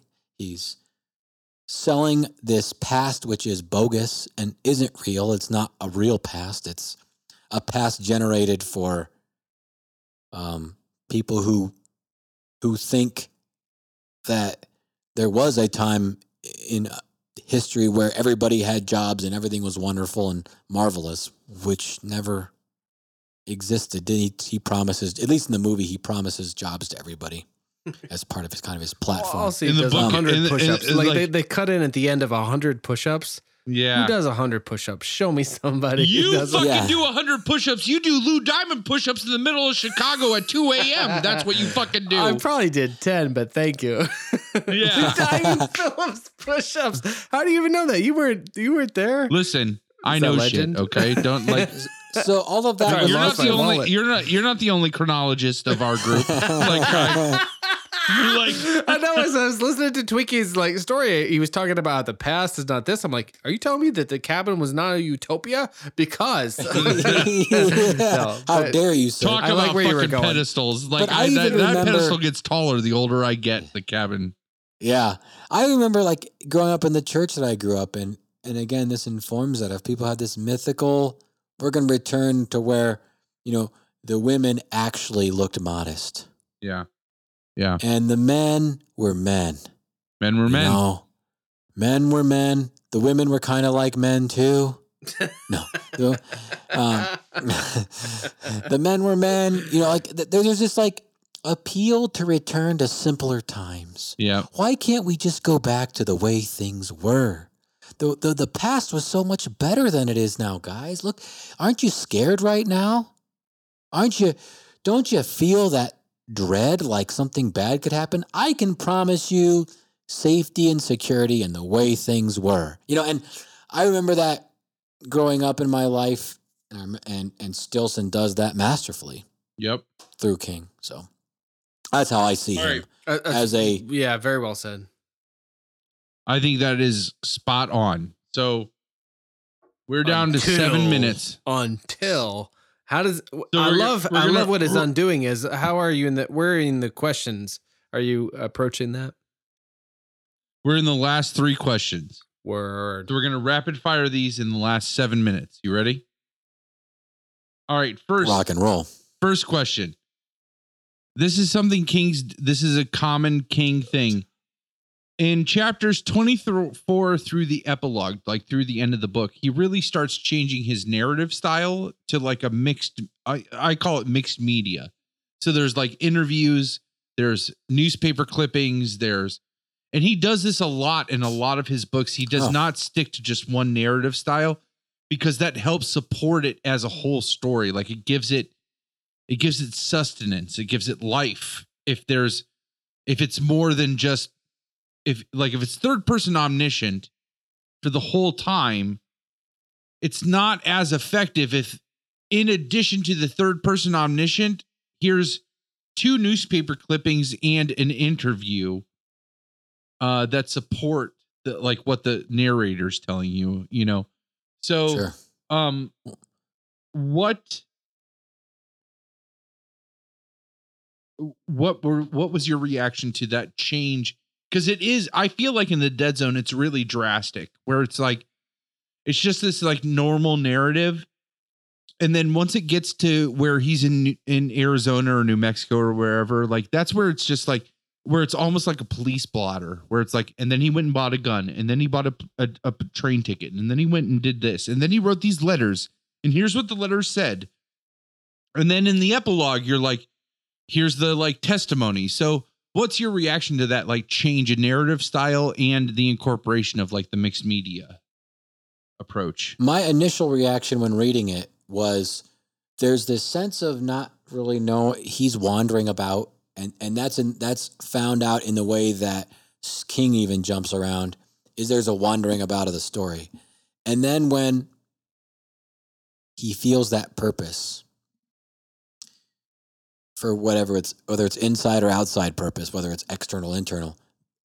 King I think almost simple almost portrays that by that like focused we are on a rail and we are going from here Yep.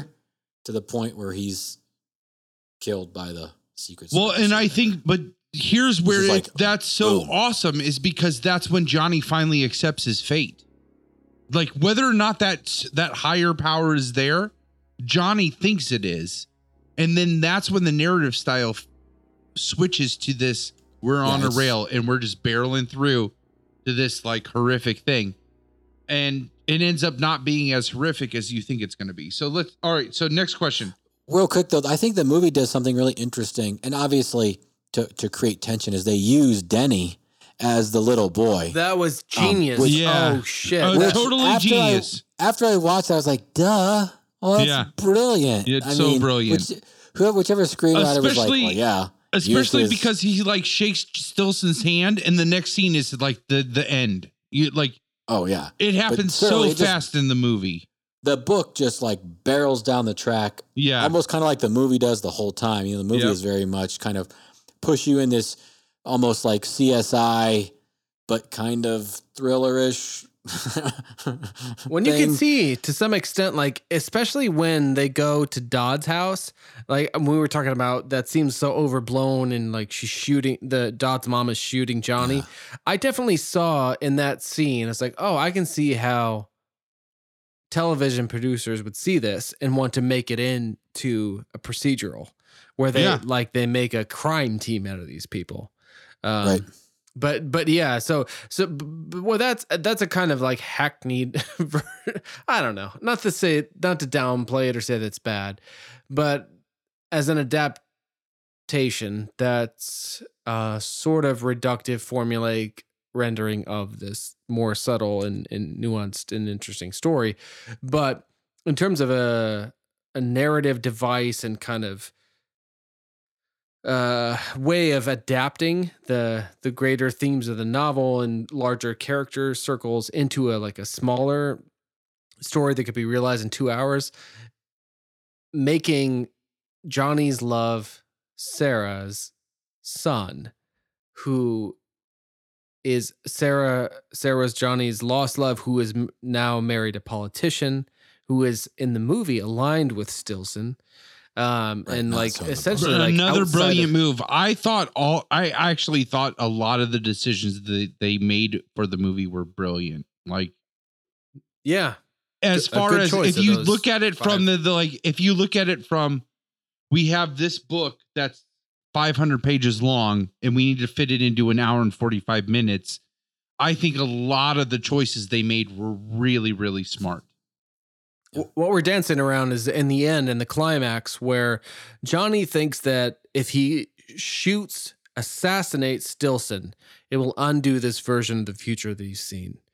And he is unable to actually kill him to shoot him. Yeah. But what happens is when he is trying to shoot him, sh- when he's firing off rounds, Stillson reveals his true character by holding up a baby in front of him as a human shield. And Yep. in this case, it's mm-hmm. it's his uh, you know ex lover Sarah's baby Denny that he holds up. So it better localizes that and hit and So- it hits home. let's let's end on this these last two questions twinkie i want to get your answers to and they're easy ones to answer Oh man. and i Now the think I, pressure's and i think and i think you're i i think i know your answer what you would answer to at least the first one the second one is totally up in the air so the first one is so is johnny's power a result of just bad luck in her in genetics? Or is it the result of a higher power that gives that like what's your take on it? Imposing their will on a helpless johnny. Like a higher If I- power imposing its will on a helpless johnny. Partially informed my own by my own beliefs, obviously, but also just in kind of in trying to interpret King's writing, I believe it is just he's a hapless participant in bad luck in genetics the just like charade of life. Right. like he had a head injury when a kid that just happened to tap into some portion of it, the human brain Yeah. that most of us don't get to Mhm. access Right. all right that's it and i think king presents both of them so that anybody can like relate to it at that point Sure. like like either way you could relate to it all right Movie last tidbit. question Well, movie tidbit. I have, a, Movie I have three movie tidbits I'm trying to work in. One of them is psh, movie tidbit is they did film uh, a prologue where they show they filmed the ice thing. And they Ah. they elected not to use it. oh could- okay So that's they, good maybe They they did could show smartly- Where, yeah, what caused Smartly Johnny's Smartly cut that injury. into his coma. Yeah. Yeah, they just skipped all it. right la- last question twinkie Oh man. if you could go back and kill hitler if you could go back in time and kill hitler Right. would you Which they talk about in this movie, right? That's the, I, I like the movie's conversation way better because that like yeah. because Chris Walken was like, but you're gonna die, you know. Like if, if you go Yeah. back and you do it and you kill him, you're Because not gonna survive. The argument is always, at least in the conversations that I've, the few conversations I've had about this. I mean, I talk about it all the time at work. uh, the uh, conversation, you guys is always like, well, are you just going to create something worse? If you go back and kill Hitler, what, what alternate timeline, what are you altering? And does something worse happen in its place? I, I'm not sure what could be worse than Hitler necessarily, but I I but- I honestly I want but- us to jump from this book to eleven twenty two sixty three because it it's almost the other end of the spectrum of this of this this exi- this thought right here. Like, would you go back and kill Hitler? Yeah but I must think you have to say yes because you know what you have in Hitler. You don't know what the alternate timeline is. Don't but it's got to to be better. But it's don't you have got to be say better. I'll take my chances at Yep. least? Like if even if ten less people are killed, if one less person is killed, haven't you done the right thing? I I don't know. think I think the dead zone is young Stephen King and eleven twenty two sixty three is like cynical adult Stephen King answering the, that question. It's Hmm, both of them answering that question. For, for- Uh, what is should- what is that novel? Like, what's the premise of that novel? Is the title even significant to the Uh, whole? eleven twenty two sixty three is is the assassination of Kennedy. So oh, oh the right whole then. point of the book is a man finds a wormhole that allows him to travel back to like 1950 something uh and he lives through that era so that he can try to prevent the assassination of JFK. What do you have you guys already answered that question on the previous podcast? What do you what what will your I would just be curious what your thoughts were. Would would you go back each of you? Like what what I, you I think that uh Craig's Craig's answer in the book where it's like I I would just have to do it because otherwise I'd be worried those 6 million people would haunt me. I mean if you're if you're given the like 6 million people versus one person. I'm a math teacher. Like the like like that hands down no problem. Like where's the gun? Like not like I will I would go I would make every effort to go and uh Hmm. and, Yeah. and, and take Hitler out. I mean uh, and and I hadn't even considered it from that perspective that you offered where we know Hitler's outcome like what could be worse than 6 million people being killed like euthanized, you know? Yeah, if we had access to the multiverse, which posits that there are alternate universes, each with Which I believe in. timelines, which I believe we could in. find out. We could access what happens without Yeah. Hitler because there's a universe right now that exists according to the multiverse theory wherein Hitler doesn't rise to power. Are we There- talking about like a it- timeline and where Bruce Wayne's parents aren't killed? Is that the right. foundation Listen, of this? Actually, uh, Dave, like the here's you like here's mind blown. If you can, if you can just accept the fact that the universe is infinite, which I that that's an easy, in my opinion, that's an easy one to swallow. The universe is infinite, right? But but Jesus. Uh, No, no, no.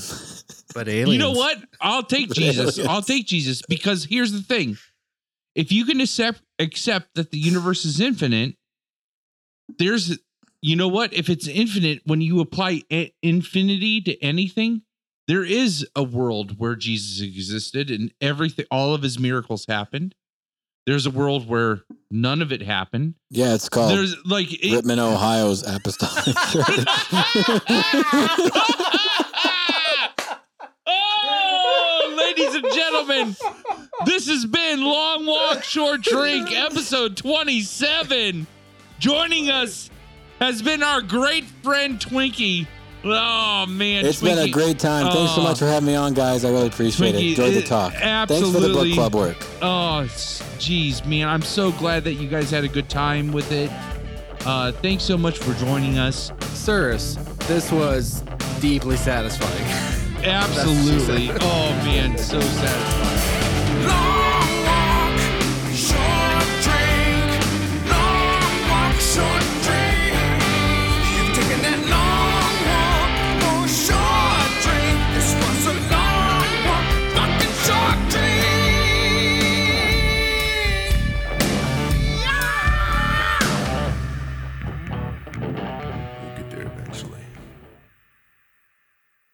I don't know. It's like if you had a cupcake and then it had your favorite frosting on it, and it was your favorite cupcake, and and on top of frosting was your favorite sprinkles, and then somebody came in and put like a cherry on top of your favoriteest, favoriteest, favoriteest thing. You would just be like, "How can this possibly get any better?" And that's what Chris Walken is to that.